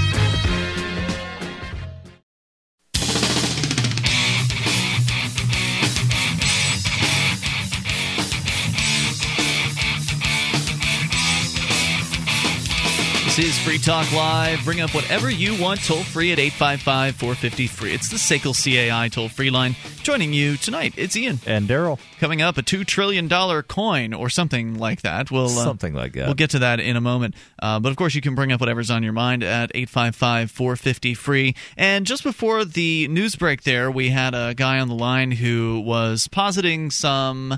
Let's call them legal theories. Uh, they're not really. We could call them that. They're not really conspiracy theories. They're legal theories. Uh, they're they're usually based in some level of research, some amount of understanding of the system uh, and how it ostensibly works. But the thing that most of the purveyors of these theories don't realize, because they've never actually tried them out, uh, is that the theories don't really matter in court. They're not going to save you from anything that the court really wants to do to you.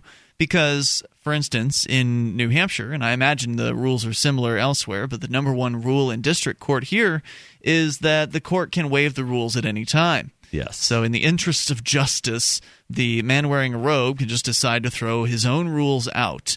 And, you know, as long as rule number one is that there are no rules, then how could you expect anything from this system? How, how can you expect to have success with whatever theory it is that uh, that you bring to the table? You know, and I've tried different, uh, I, I guess you could call them theories Mm-hmm. in court at different times and basically been told, nope, doesn't matter. Uh, doesn't matter that we didn't follow this rule. Or even I, I was told one time, actually, I was told five times at the minimum in court in South Carolina that the jury was not to hear the law, they were only to hear facts. Hmm. They were not to hear Supreme Court rulings. Don't bring that pesky Constitution into the courtroom, huh? Uh, I was threatened with contempt five times Wow. in one hearing Can't because. I dared to mention federal Supreme Court rulings that basically stated that people have a right to disobey unjust laws that are basically ludicrous. Sir, you do not bring the law into my courtroom. That's exactly what he said. Yep. So I don't know. I just kind of felt like reflecting on that call for a moment there because you know when when somebody calls in with one of these uh, legal theories or more than one, I do want to give them the you know the benefit of the doubt. I don't want to just blow it off you know offhand and say oh well that's not going to work. But I- what I do want to see is proof. I mean, I do want to see the reason why Jay Noone's got credibility with me, and he called earlier in the show tonight, is because Jay Noone's actually put his house on the line. Jay Noone and lost it. Uh, Jay Noone has actually put you know He's his put livelihood himself on the line. Yeah, he's put himself on the line, and I numerous times. and I know he's for real, and I know he really believes what uh, what he says he believes, and and he just called tonight to say that he got some driving while uh, revoked, you know, meaning that his license or driving privileges, so called, have been revoked, got those thrown out of court, and I have no reason to believe that Jay Noone's lying to me because I know Jay Noone. But the average person that calls into this show with some legal theory and some claim to have actually won in court, I don't know who you are, and you don't have credibility. You know, you, you don't just get to call. Yeah, you can call in about anything you want, but that doesn't automatically give you credibility because you figured out how Doesn't to mean dial we're gonna phone believe number. it. Right. And, you know, call me a skeptic. I've tried some of these theories out. And some of them I thought were real good. I spent time, you know, researching these things and, you know, I could see where they were coming from. I could understand where the purveyors of these things were coming from. I could understand kind of the legalish basis uh, from which they uh, have uh, concocted these theories.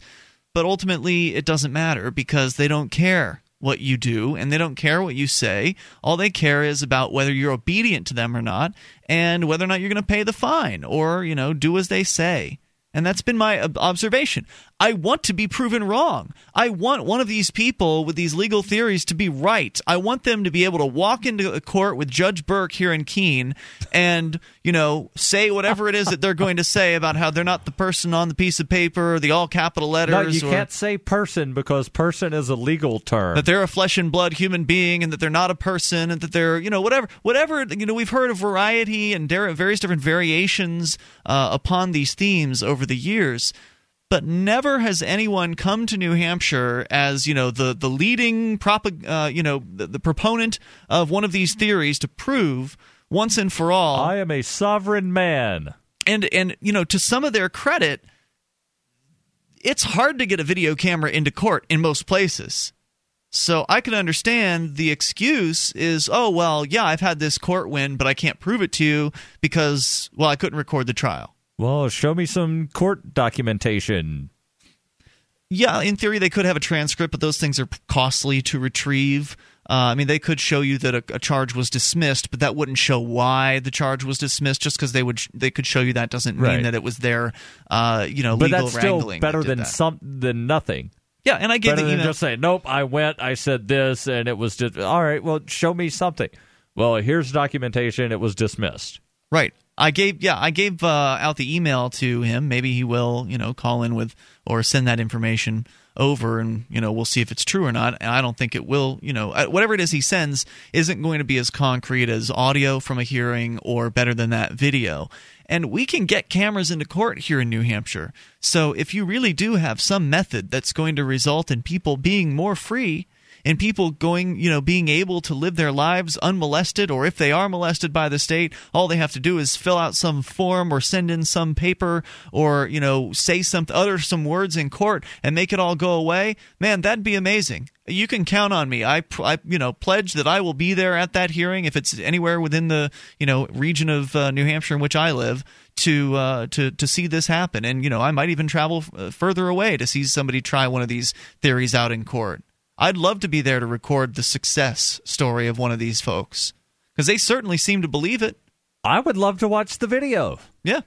And I know that a lot of people would as well. But if there was some sort of way to actually get out of this uh, situation that pe- that you know the courts force people into, whether they be traffic tickets or marijuana or whatever nonsensical criminal charge that people are being hit with all over this country, there'd be a huge demand for for that information. That that Right. information would spread like wildfire. I mean, if if somebody could prove that it were true, it would spread so quickly. But then, of course, the state would probably just change how they behave, Right. Because the information that these people are are purveying is based on the belief that the state actually follows their own rules in my experience that they, that if you do one thing that they must do another but in my experience they don't have to do anything that they say they have to do Right. And something else is just because something works once doesn't necessarily mean that it will work a second time or That's true. a 30th time. Right, and it could be because you could find a judge that just really doesn't want to hear whatever the crap it is you're saying Right. and said, "You know what?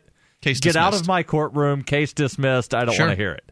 That could very well account for a lot of these so-called wins on these legal theories out there and we wouldn't know until someone were, were able to put that exact theory to the test in more than one instance with more than one judge with different people trying the same with theory different documentation because documentation then allows you to see the demeanor of the judge. Right. Well, well, if you have a video camera, if you've got an audio recording device, you can usually hear their the tone of their voice, and that that helps somewhat too. And here and there, there have been videos and there have been audios of ostensible wins of some of these legal theory advocates. But usually, there's no encompassing story. There's no follow up. There's no uh, preface. It's just you know a video of some guy in court, like the dude in Canada, the Freeman guy, Oh yeah, it, the guy that was the rebel of the week a couple of weeks ago. The dude wearing the hat in court who just basically backs down. With the ponytail? Yeah, yeah. He backs down several bailiffs and and uh, ostensibly causes a judge to walk out of the courtroom. Yeah, the judge. You could tell the judge was getting frustrated and just left the courtroom. But it was pretty cool. Like it was cool Yeah, to watch that cool. video, and he really did, you know, have an amazing, apparent effect on that courtroom. How many weeks later did the court issue The bench warrant. a warrant Yeah.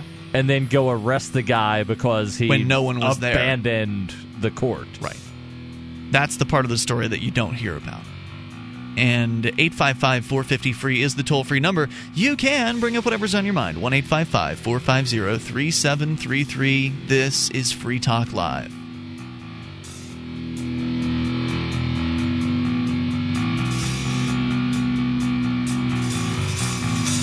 The three most important things you can do for Free Talk Live are one, share one episode a week on Facebook or in some other social networking site. Two, Buy the things you buy online through shop.freetalklive.com. Three, give five bucks a month to the AMP program. It's my firm belief that Free Talk Live's AMP program is the best use of your charitable dollar among liberty oriented organizations. Support all the organizations you love, but make sure you give five bucks a month to AMP at amp.freetalklive.com.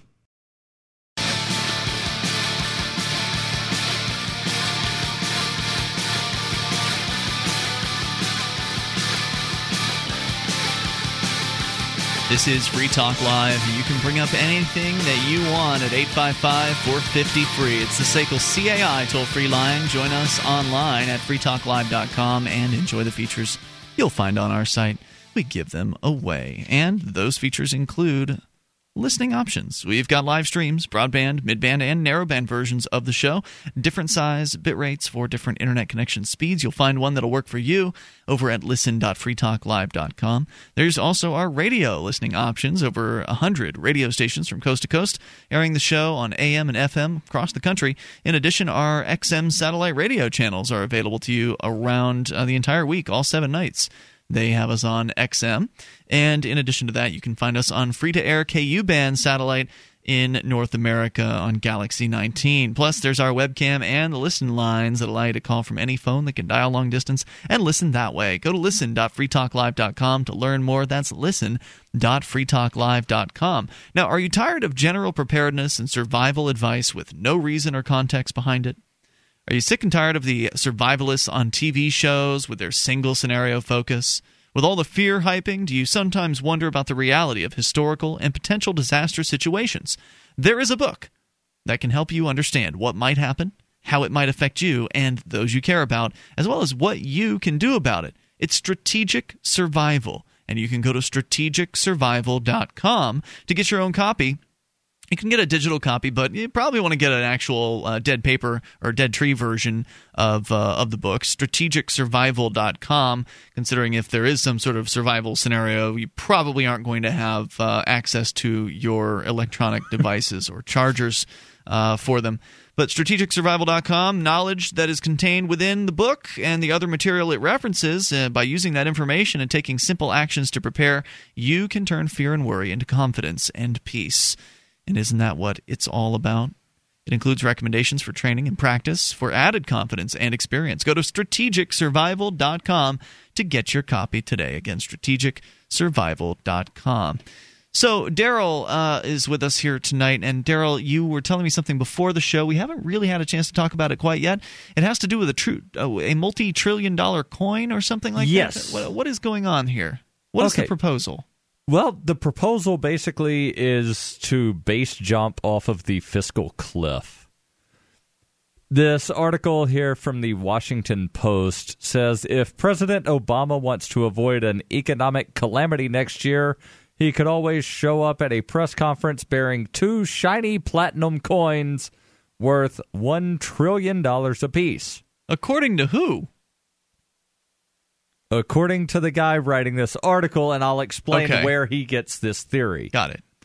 Says, okay, that sounds utterly insane. But Yes. even ever since last year, some economists and legal scholars have suggested that the platinum coin option is one way to defuse a crisis if Congress can't or won't lift the debt ceiling, and at least it works in theory. The U.S. government is, after all, facing a real problem. The Treasury Department will hit its $16.4 trillion, $16.4 trillion borrowing limit by next February at the latest. Unless Congress reaches an agreement to raise that borrowing limit, the government will no longer be able to borrow enough money to pay all of its bills. And the borrowing limit is that the same as the debt ceiling? That's the debt ceiling. okay. Is that a new term for it or something? What's that? Borrowing limit. I've always heard it called debt ceiling. Are they now changing it to borrowing limit? That's just another way of saying debt ceiling. All right. It says last year Republicans in Congress resisted lifting the debt ceiling until the last minute, and then only in exchange for spending cuts. Panic ensued, so what happens if there's another showdown this year? Enter the platinum coins. Thanks to an odd loophole in the current law, the U.S. Treasury is technically allowed to mint as many coins made of platinum as it wants and can assign them any value that it pleases. Under this scenario, the U.S. Mint could produce, say, a pair of trillion dollar platinum coins. The president orders the coins to be deposited at the Federal Reserve.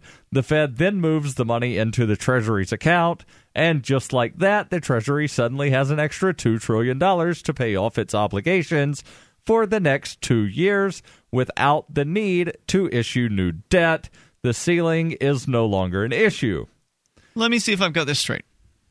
So there's some law that lets them mint coins. They put whatever amount they want on them. So, for Yes. instance, we've I've seen this before, where the government will mint. Uh, I don't know if they're silver eagles or what they're called, but they put like a.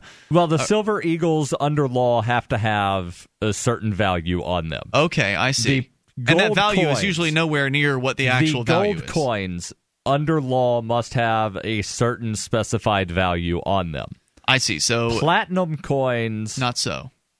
There is no specified value that is So they can- put on a platinum coin. So they can mint an ounce of platinum, which right now the current price of that Like uh, is 1800? about sixteen hundred dollars. Sixteen, okay. and uh, for an ounce. So they mint an ounce of platinum, and they just go ahead and stamp a trillion dollars on that. They could stamp five hundred googol dollars on there, and googol is a one with one hundred zeros And then after it. the Federal Reserve, to whom that they owe. Well, the Federal Reserve is the central bank that all federal monies are deposited into that bank. Right, but the federal government owes a bunch of money to the Federal Reserve, right? Because right, the and they also Reserve- owe a bunch of money to, To China.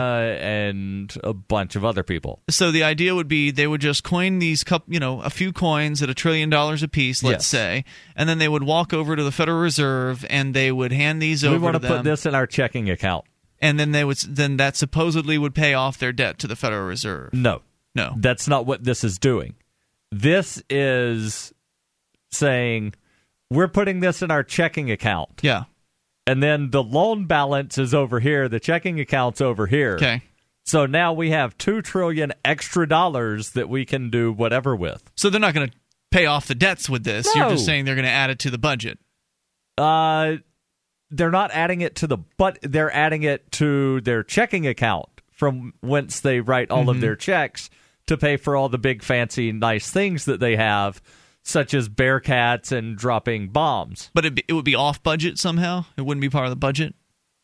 It would be where the feds would get the money to pay for the overage in the budget. I see. So kind of like a rainy day uh, over. I yeah, see. we're creating a rainy day fund Mhm. of two trillion dollars. And Well, this guy's proposing this seriously. Yes, and if and he's you- not the only person who's proposed something he like is this. not the only person. Wow. Eric uh, or Joseph Gagnon. This I'm- is huge inflation too. I mean, if they actually do this, right? Uh, That's actually they're claiming that this is not inflation. really Yes. Uh, Joseph Gagnon of the Peterson Institute for International Economics says, I like it. There's nothing that's obviously economically problematic about it. Wow. It's ridiculous. He's being serious Yeah. when he says this. I can't say this with a straight face. Do they explain why they don't believe this is inflation? Uh, slightly, yes, and we'll we'll get into that next segment. Yeah, I mean, it. We definitely need to talk about that. 855 450 free. You can bring up whatever's on your mind. 1 855 450 3733. You can take control. This is Free Talk Live.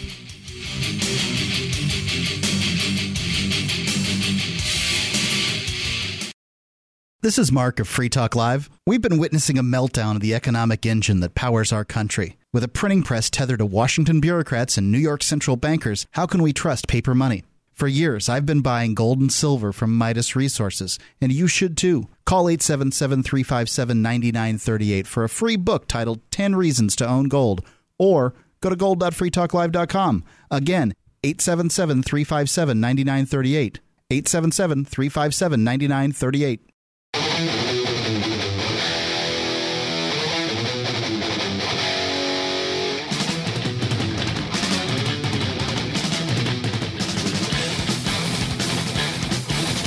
This is Free Talk Live. Bring up whatever you want. Toll free, 855 450 free. It's the SACL CAI toll free line. You can take control here and bring up whatever's on your mind. That's the point of the program, why we call it Free Talk Live. And don't forget, you can join us online over at freetalklive.com. Sign up for our news updates, and we'll let you know whenever there's something important to, that you need to know about Free Talk Live.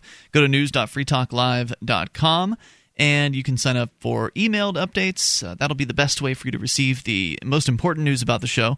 But in addition, you can also find out more uh, through our Twitter and Facebook. You'll be able to receive updates during the show on Twitter and Facebook. Sometimes we'll ask some questions, sometimes post some show prep. Post some observations. You're welcome to comment back, and sometimes it'll get read on the air. So go to news.freetalklive.com. That's news www.freetalklive.com. Under the mistletoe this year, there's only one thing that you should be slipping into your lover's mouth.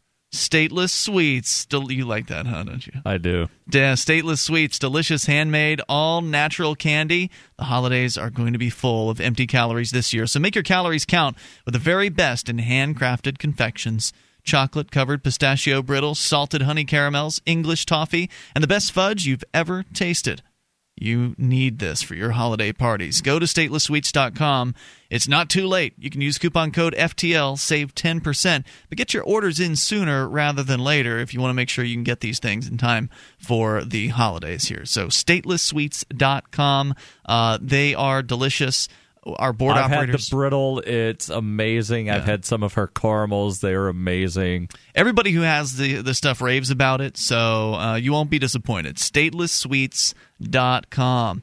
855 450 free. The proposal on the table, Daryl, to get the federal government some extra spending money, apparently, Yep. is to coin some platinum coins, Yes. assign a value to them because of one trillion dollars. because the government apparently has the ability to just assign whatever arbitrary value it wants to to something that's not worth more than probably about fifteen hundred dollars. Yes. uh, according to the marketplace, because the market assigns values naturally based on supply, demand, purchases. You know, buyers and sellers coming to agreements on terms. And uh, even if the government puts a trillion dollar price tag on these coins that they're going to mint out and put them on the street to be sold, I can't imagine they would fetch no, much they're more not putting than them on the street to be sold. no, I understand that, but if they did put them on the streets to be sold, I can't imagine them fetching too much more than a few times the actual street value, simply because of their mnemonic value of, or not mnemonic, but uh, Numismatic. Numismatic. Thank you. Uh, a mnemonic is something you use to remember things. Yes. But uh, their numismatic value. Because they're so rare, that would be the only thing that would bring their value above the, uh, you know. Have you ever the gone to the U.S. Mint's website? I have not. No. You can go and look. They have commemorative coins, and the markup is just utterly ridiculous. Oh, I believe that. You know, we're talking almost two times, almost a hundred percent markup on some of these things. Wow. People will pay it though, apparently. Yes, people do pay it But in this case, they're talking about doing this so the federal government can have more money to spend. to right? avoid raising the debt ceiling. Yes. Got it. So the author of this article on the Washington Post continues says in theory this the proposal to make these trillion dollar coins is much like having the central bank print money Yes, but indeed.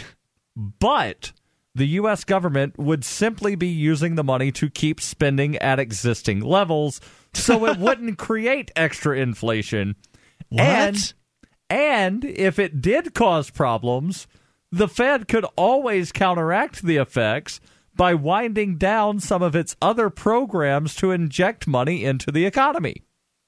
Is the platinum coin option really legal? Apparently so, and it was discussed during the 2011 debt ceiling crisis by hmm. Jack Balkin, a law professor at Yale Law School. Under law, How does this help keep spending at current levels? What what is that supposed to mean? Well, currently the federal government is running a little over a trillion dollar a year deficit. Okay. Well, Meaning they're spending a trillion dollars more than they have in taxes. yes. So, in order to, you know, be able to keep spending at the same levels, let's make these trillion dollar coins that way we don't have to raise the debt ceiling or actually cut the budget. It's crazy. I just don't even understand. I know. I, I'm right there with you on some of this.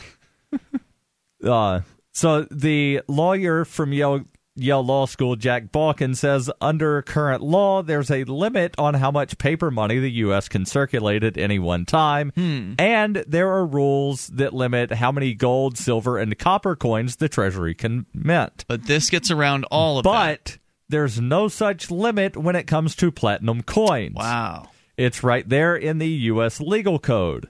So Quote, they can't print out more than a certain amount of money, but there's no restriction on how many platinum coins they can add in that, that they can print out. Quote, the secretary may mint and issue platinum bullion coins and proof platinum coins in, in accordance with such specifications, designs, varieties, quantities, denominations, and inscriptions as the secretary, in the secretary's discretion, may prescribe from time to time. Well, sure is nice for them to leave that uh, little loophole for themselves. Yes. And then he asked the question problem solved, right? Well, maybe not. The strategy is hardly risk free. Opponents could plausibly argue that the original law was intended to set rules around commemorative coins, not to finance the operations of the government. And of course, They could argue that. the political blowback would be fierce. Indeed, even Balkin now says he thinks the platinum coin option is too risky. If Congress can't or won't lift the debt ceiling, then Oh, most likely the Obama administration Why would wouldn't they? Why wouldn't they lift the de- debt ceiling? When have they not? uh never they've Right. always lifted it. Right. So what's what's the big hullabaloo about? Well, like every time it comes now close. the Republicans might actually have balls to support You small so? government. Oh, please. Even though ever since What they were founded in 1854, they've done everything they can to grow it. yeah, you're not you're not serious, obviously, when No. you're saying that. Okay. No, I'm just saying that that's probably that's. But the they make a big of- deal out no, of it. No, now the Republicans are serious. Yeah, well, they make a big deal out of it every time it comes up, as though And it's oh we always can't cave. oh we can't let it raise again, and then they do. Yeah. Well, there, there's actually a uh, possibility that raising the debt ceiling is meaningless. Hold that thought. Let's go to Zach. He's in Ithaca, listening to WNYY. Hey, Zach. How you doing? Great. What's on your mind tonight? Well, this is all reminding me of that episode of The Simpsons where uh, Montgomery Burns sold a trillion dollar bill destined for rebuilding Europe. I remember that one. I mean, this is no less absurd of a. That's a cartoon. This is reality. This is insane. Hmm. Indeed. Uh, anyway, like the real issue here has not. It's not the debt ceiling, and it's not anything to do with you know the real expenditure. This is just a big, you know, weird drama that they decided to enact. It's no different than WWF. The, the end result is all going to be whatever they want it to be. This is just an insane way of distracting people. No, it, it's actually a lot different than the WWF because I'm actually entertained by watching pro wrestling. It is entertaining. I agree. And some of the pro wrestlers are actually liberty-minded dudes, Yeah, like Glenn and Jacobs and, Val occasionally Venis. they actually do blow out a hamstring or tear a quad or something. yeah, there's, they really are lifting each other up and doing all Yeah. those physical uh, feats. So that that's something for sure. Zach, anything else you want to Well, share? Uh, well, I like listening to you. I drive a cab. I'm driving around all the time listening to you guys. It's, it's nice to actually participate in the discussion. It's pretty easy to get on your show. I don't know why there more people don't call in. I don't know. I don't know either, man. it's up to them. Have a nice day. Thanks for the call. Appreciate hearing from you. 855 450 free. Maybe people think that the phone lines are always packed full. And generally, that's not the case here. It's a national talk show. I'll Yeah. never get on. Yeah. I I hear people talk about being on hold for three and a half hours on Rush. Yeah. Well, he doesn't actually take calls. On Fridays, he does. Oh, does he? Free Speech After- Friday. Free Speech Fridays after he's done monologuing like, for four- two hours? He takes four calls the Right. entire show. After he's finally done monologuing forever. Yeah. 855 450 free. SACL CAI toll free line. You can get on even in the remaining moments, which are next. This is Free Talk Live. 855 450 free. You can listen to Free Talk Live on the radio, podcast, satellite, webcam, and our live streams. But did you know you can listen to Free Talk Live from any phone, anywhere? Add this number to your phone 213 493 0308. It's a long distance call, so make sure you're familiar with your phone's calling plan. The Listen Lines are airing the latest episode of Free Talk Live 24 hours a day, including our live shows. Call 213 493 0308. That's 213 493 0308.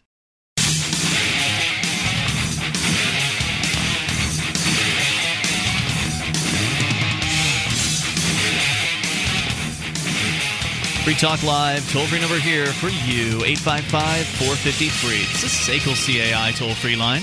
Moments remain, but enough time for you and your thoughts if you make the call now at 855 450 free. You can join us online over at freetalklive.com. Enjoy the features that we share with you there. Once again, freetalklive.com it's free, but it's also you know not free to run this site. It costs money to uh, put up a fancy site like that. In fact, it costs more than I expected. So it's thanks to great sponsors like BuyEmergencyFoods.com is how we can bring such great features to you for absolute free. Uh, BuyEmergencyFoods.com. Make sure you add the S to the end of that. BuyEmergencyFoods.com.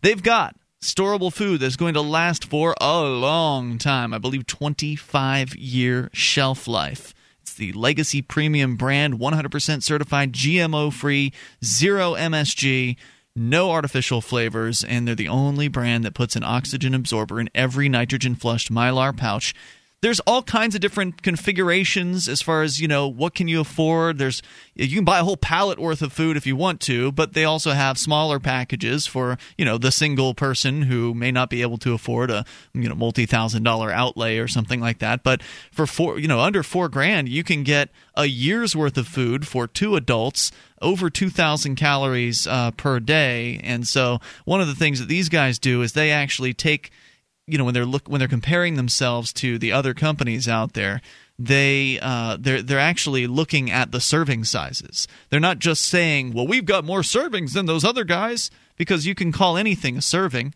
Anybody that's ever looked at the nutrition you could call information, a Tic Tac a serving. you can, uh, and so that's pretty important. So the amount of calories that you're actually getting in the meal per day, it's the most important factor, and you can go and compare and contrast, and you will see that BuyEmergencyFoods.com has the best deal. Uh, so go and check it out for yourself. BuyEmergencyFoods.com. Let's go to the phones, to the fun. Russell is in Illinois. You're on Free Talk Live. Hey, Russell. Oh, hello. Yeah, I got a question about bitcoins. Sure. Um, did you guys hear that? I think you I had a uh, story about Homeland Security's checking debit cards at the border. Checking what? You know how they you going you can't take ten thousand dollars out of cash out of the country, right? Okay. They're checking the debit cards. You know the debit cards to make sure there's not ten grand on them now. How are they able to do that? Uh, I don't think they got it set up yet, but they're setting up card readers at the borders. You didn't hear this? No, this No. is interesting. I've definitely not. now, are you talking this. about the prepaid debit cards, or are you talking about debit cards that are connected to a bank account? I think connected to. I'm not sure. I'm not sure. I didn't read the whole article. I didn't read the details on Well, it. it's certainly technically possible for them to do something like this, but generally the way a card, you know, transaction works is that they check uh, the amount that you're looking to authorize for a sale against the account. The account will, you know, return a go ahead if there's enough money in the account. So in theory, there would be a way to build a program that uh, checks the total balance of the account. I mean, I'm it's it's totally possible for them to do something like this, but it seems kind of silly. I mean, I suppose they could, you know, they could do it, but if what would stop me from putting a card in a FedEx package and then sending that to my destination and, you know, not taking a card with me across the border? That's a good. That's a good question. But um, isn't it Bitcoin? Doesn't they have something like a brain wallet? You know, The brain wallet, yes. Uh, you're talking about where you can memorize a set of words and be able to generate your Bitcoin wallet from those words? Well, I'm asking. I don't know this. That's why I'm asking. This. Yes. Well, you've okay. So you used a term, kind of the the uh, the buzzword, which is brain wallet. And I think that's what we're talking about here. There's a Bitcoin program called Electrum. Uh, just to bring our listeners up to speed, of course, Bitcoin's decentralized online currency, not run by any government, not run by any corporation. It's an open source currency, and it's pretty awesome. But uh, there are different Bitcoin clients. So there's the standard Bitcoin client, which is known as the Satoshi client, named after its uh, initial designer. that is kind of a hassle to use because they have to download that client has to download the entire blockchain which is basically the history of all bitcoin transactions from the beginning of bitcoin and over time that that uh, download just gets longer and longer and longer and so it becomes more inconvenient. And so I think more people are probably going to move towards clients that don't have to download the full blockchain, that can actually connect to a server that has the full blockchain on it, and so they can still get the information that they need. But this Electrum client is one of those clients where you just download Electrum, you install it, and it runs. You don't have to download any blockchain. You're instantly connected, and it's it's a lot easier to use this. So is that like having an online wallet? No, it's not like that at all. Okay. Um, but it, it just uses the blockchain information from a server rather than having it on its local hard drive. Okay. So it saves you from having to download what is approximately five gigabytes of data right now. Uh, you be but go to a computer at your destination and get your you get your bitcoins and money from that. Is that Well- what you be able to do. Uh, let me. I haven't still have yet to get to the. This is a roundabout explanation of the the brain wallet. So Electrum has a feature that uh, the standard Satoshi client does not, which is this brain wallet feature. In that when you create the wallet on Electrum, it'll give you twelve words that you you know in theory commit to memory or write down, keep somewhere really safe. But if you were to lose your Bitcoin wallet, you would be able to regenerate it from those words. If you put those words in the correct order in the into the program, Chicken it will- sandwich, alligator, yeah, random spaghetti, stuff like that. pasta, elephant. Exactly, that might actually generate you a, a wallet. But uh, anyway, it'll generate the regenerate the wallet. So it's it's an insurance against you losing your wallet somehow, or not, you know, forgetting to back it up and having your hard drive wiped out, or or something like that. I don't think that answers your question. What was your question? Well, then if uh, then you go to your destination, you can get your money, bitcoins or whatever, uh, when you go to your destination, right?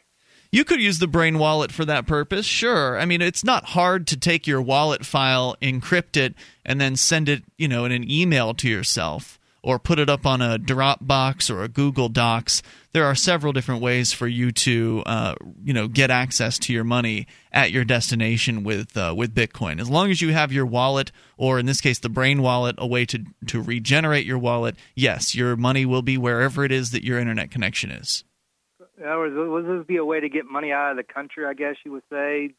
Yeah, absolutely, because the money's not in the country anyway. Uh, when it comes to, or necessarily, when it comes to bitcoins, your money is never where you are. The money is always online. The money is exists in a distributed network. Uh, it's basically you know a math. Uh, you know, really, I don't know how you know how best to explain it, but Bitcoin's based in cryptography and math, and uh, there's nothing actually. There's no money on your computer. There's no money on your cell phone. It's just that you have a program, some Bitcoin client that allows you to have access to the money that is associated with the wallet file that you have, and the wallet file is basically a set of private keys that uh, gives you access to that money. It basically makes you the owner of the money that you claim to be yours. If somebody else gets your wallet file, then they'll have access to that money. So you should protect your wallet file as you would protect your actual wallet. Okay, so this is a this is something to keep in mind. I have no money right now, but if I ever want to get out of the country, this would be something to keep in mind. Eh?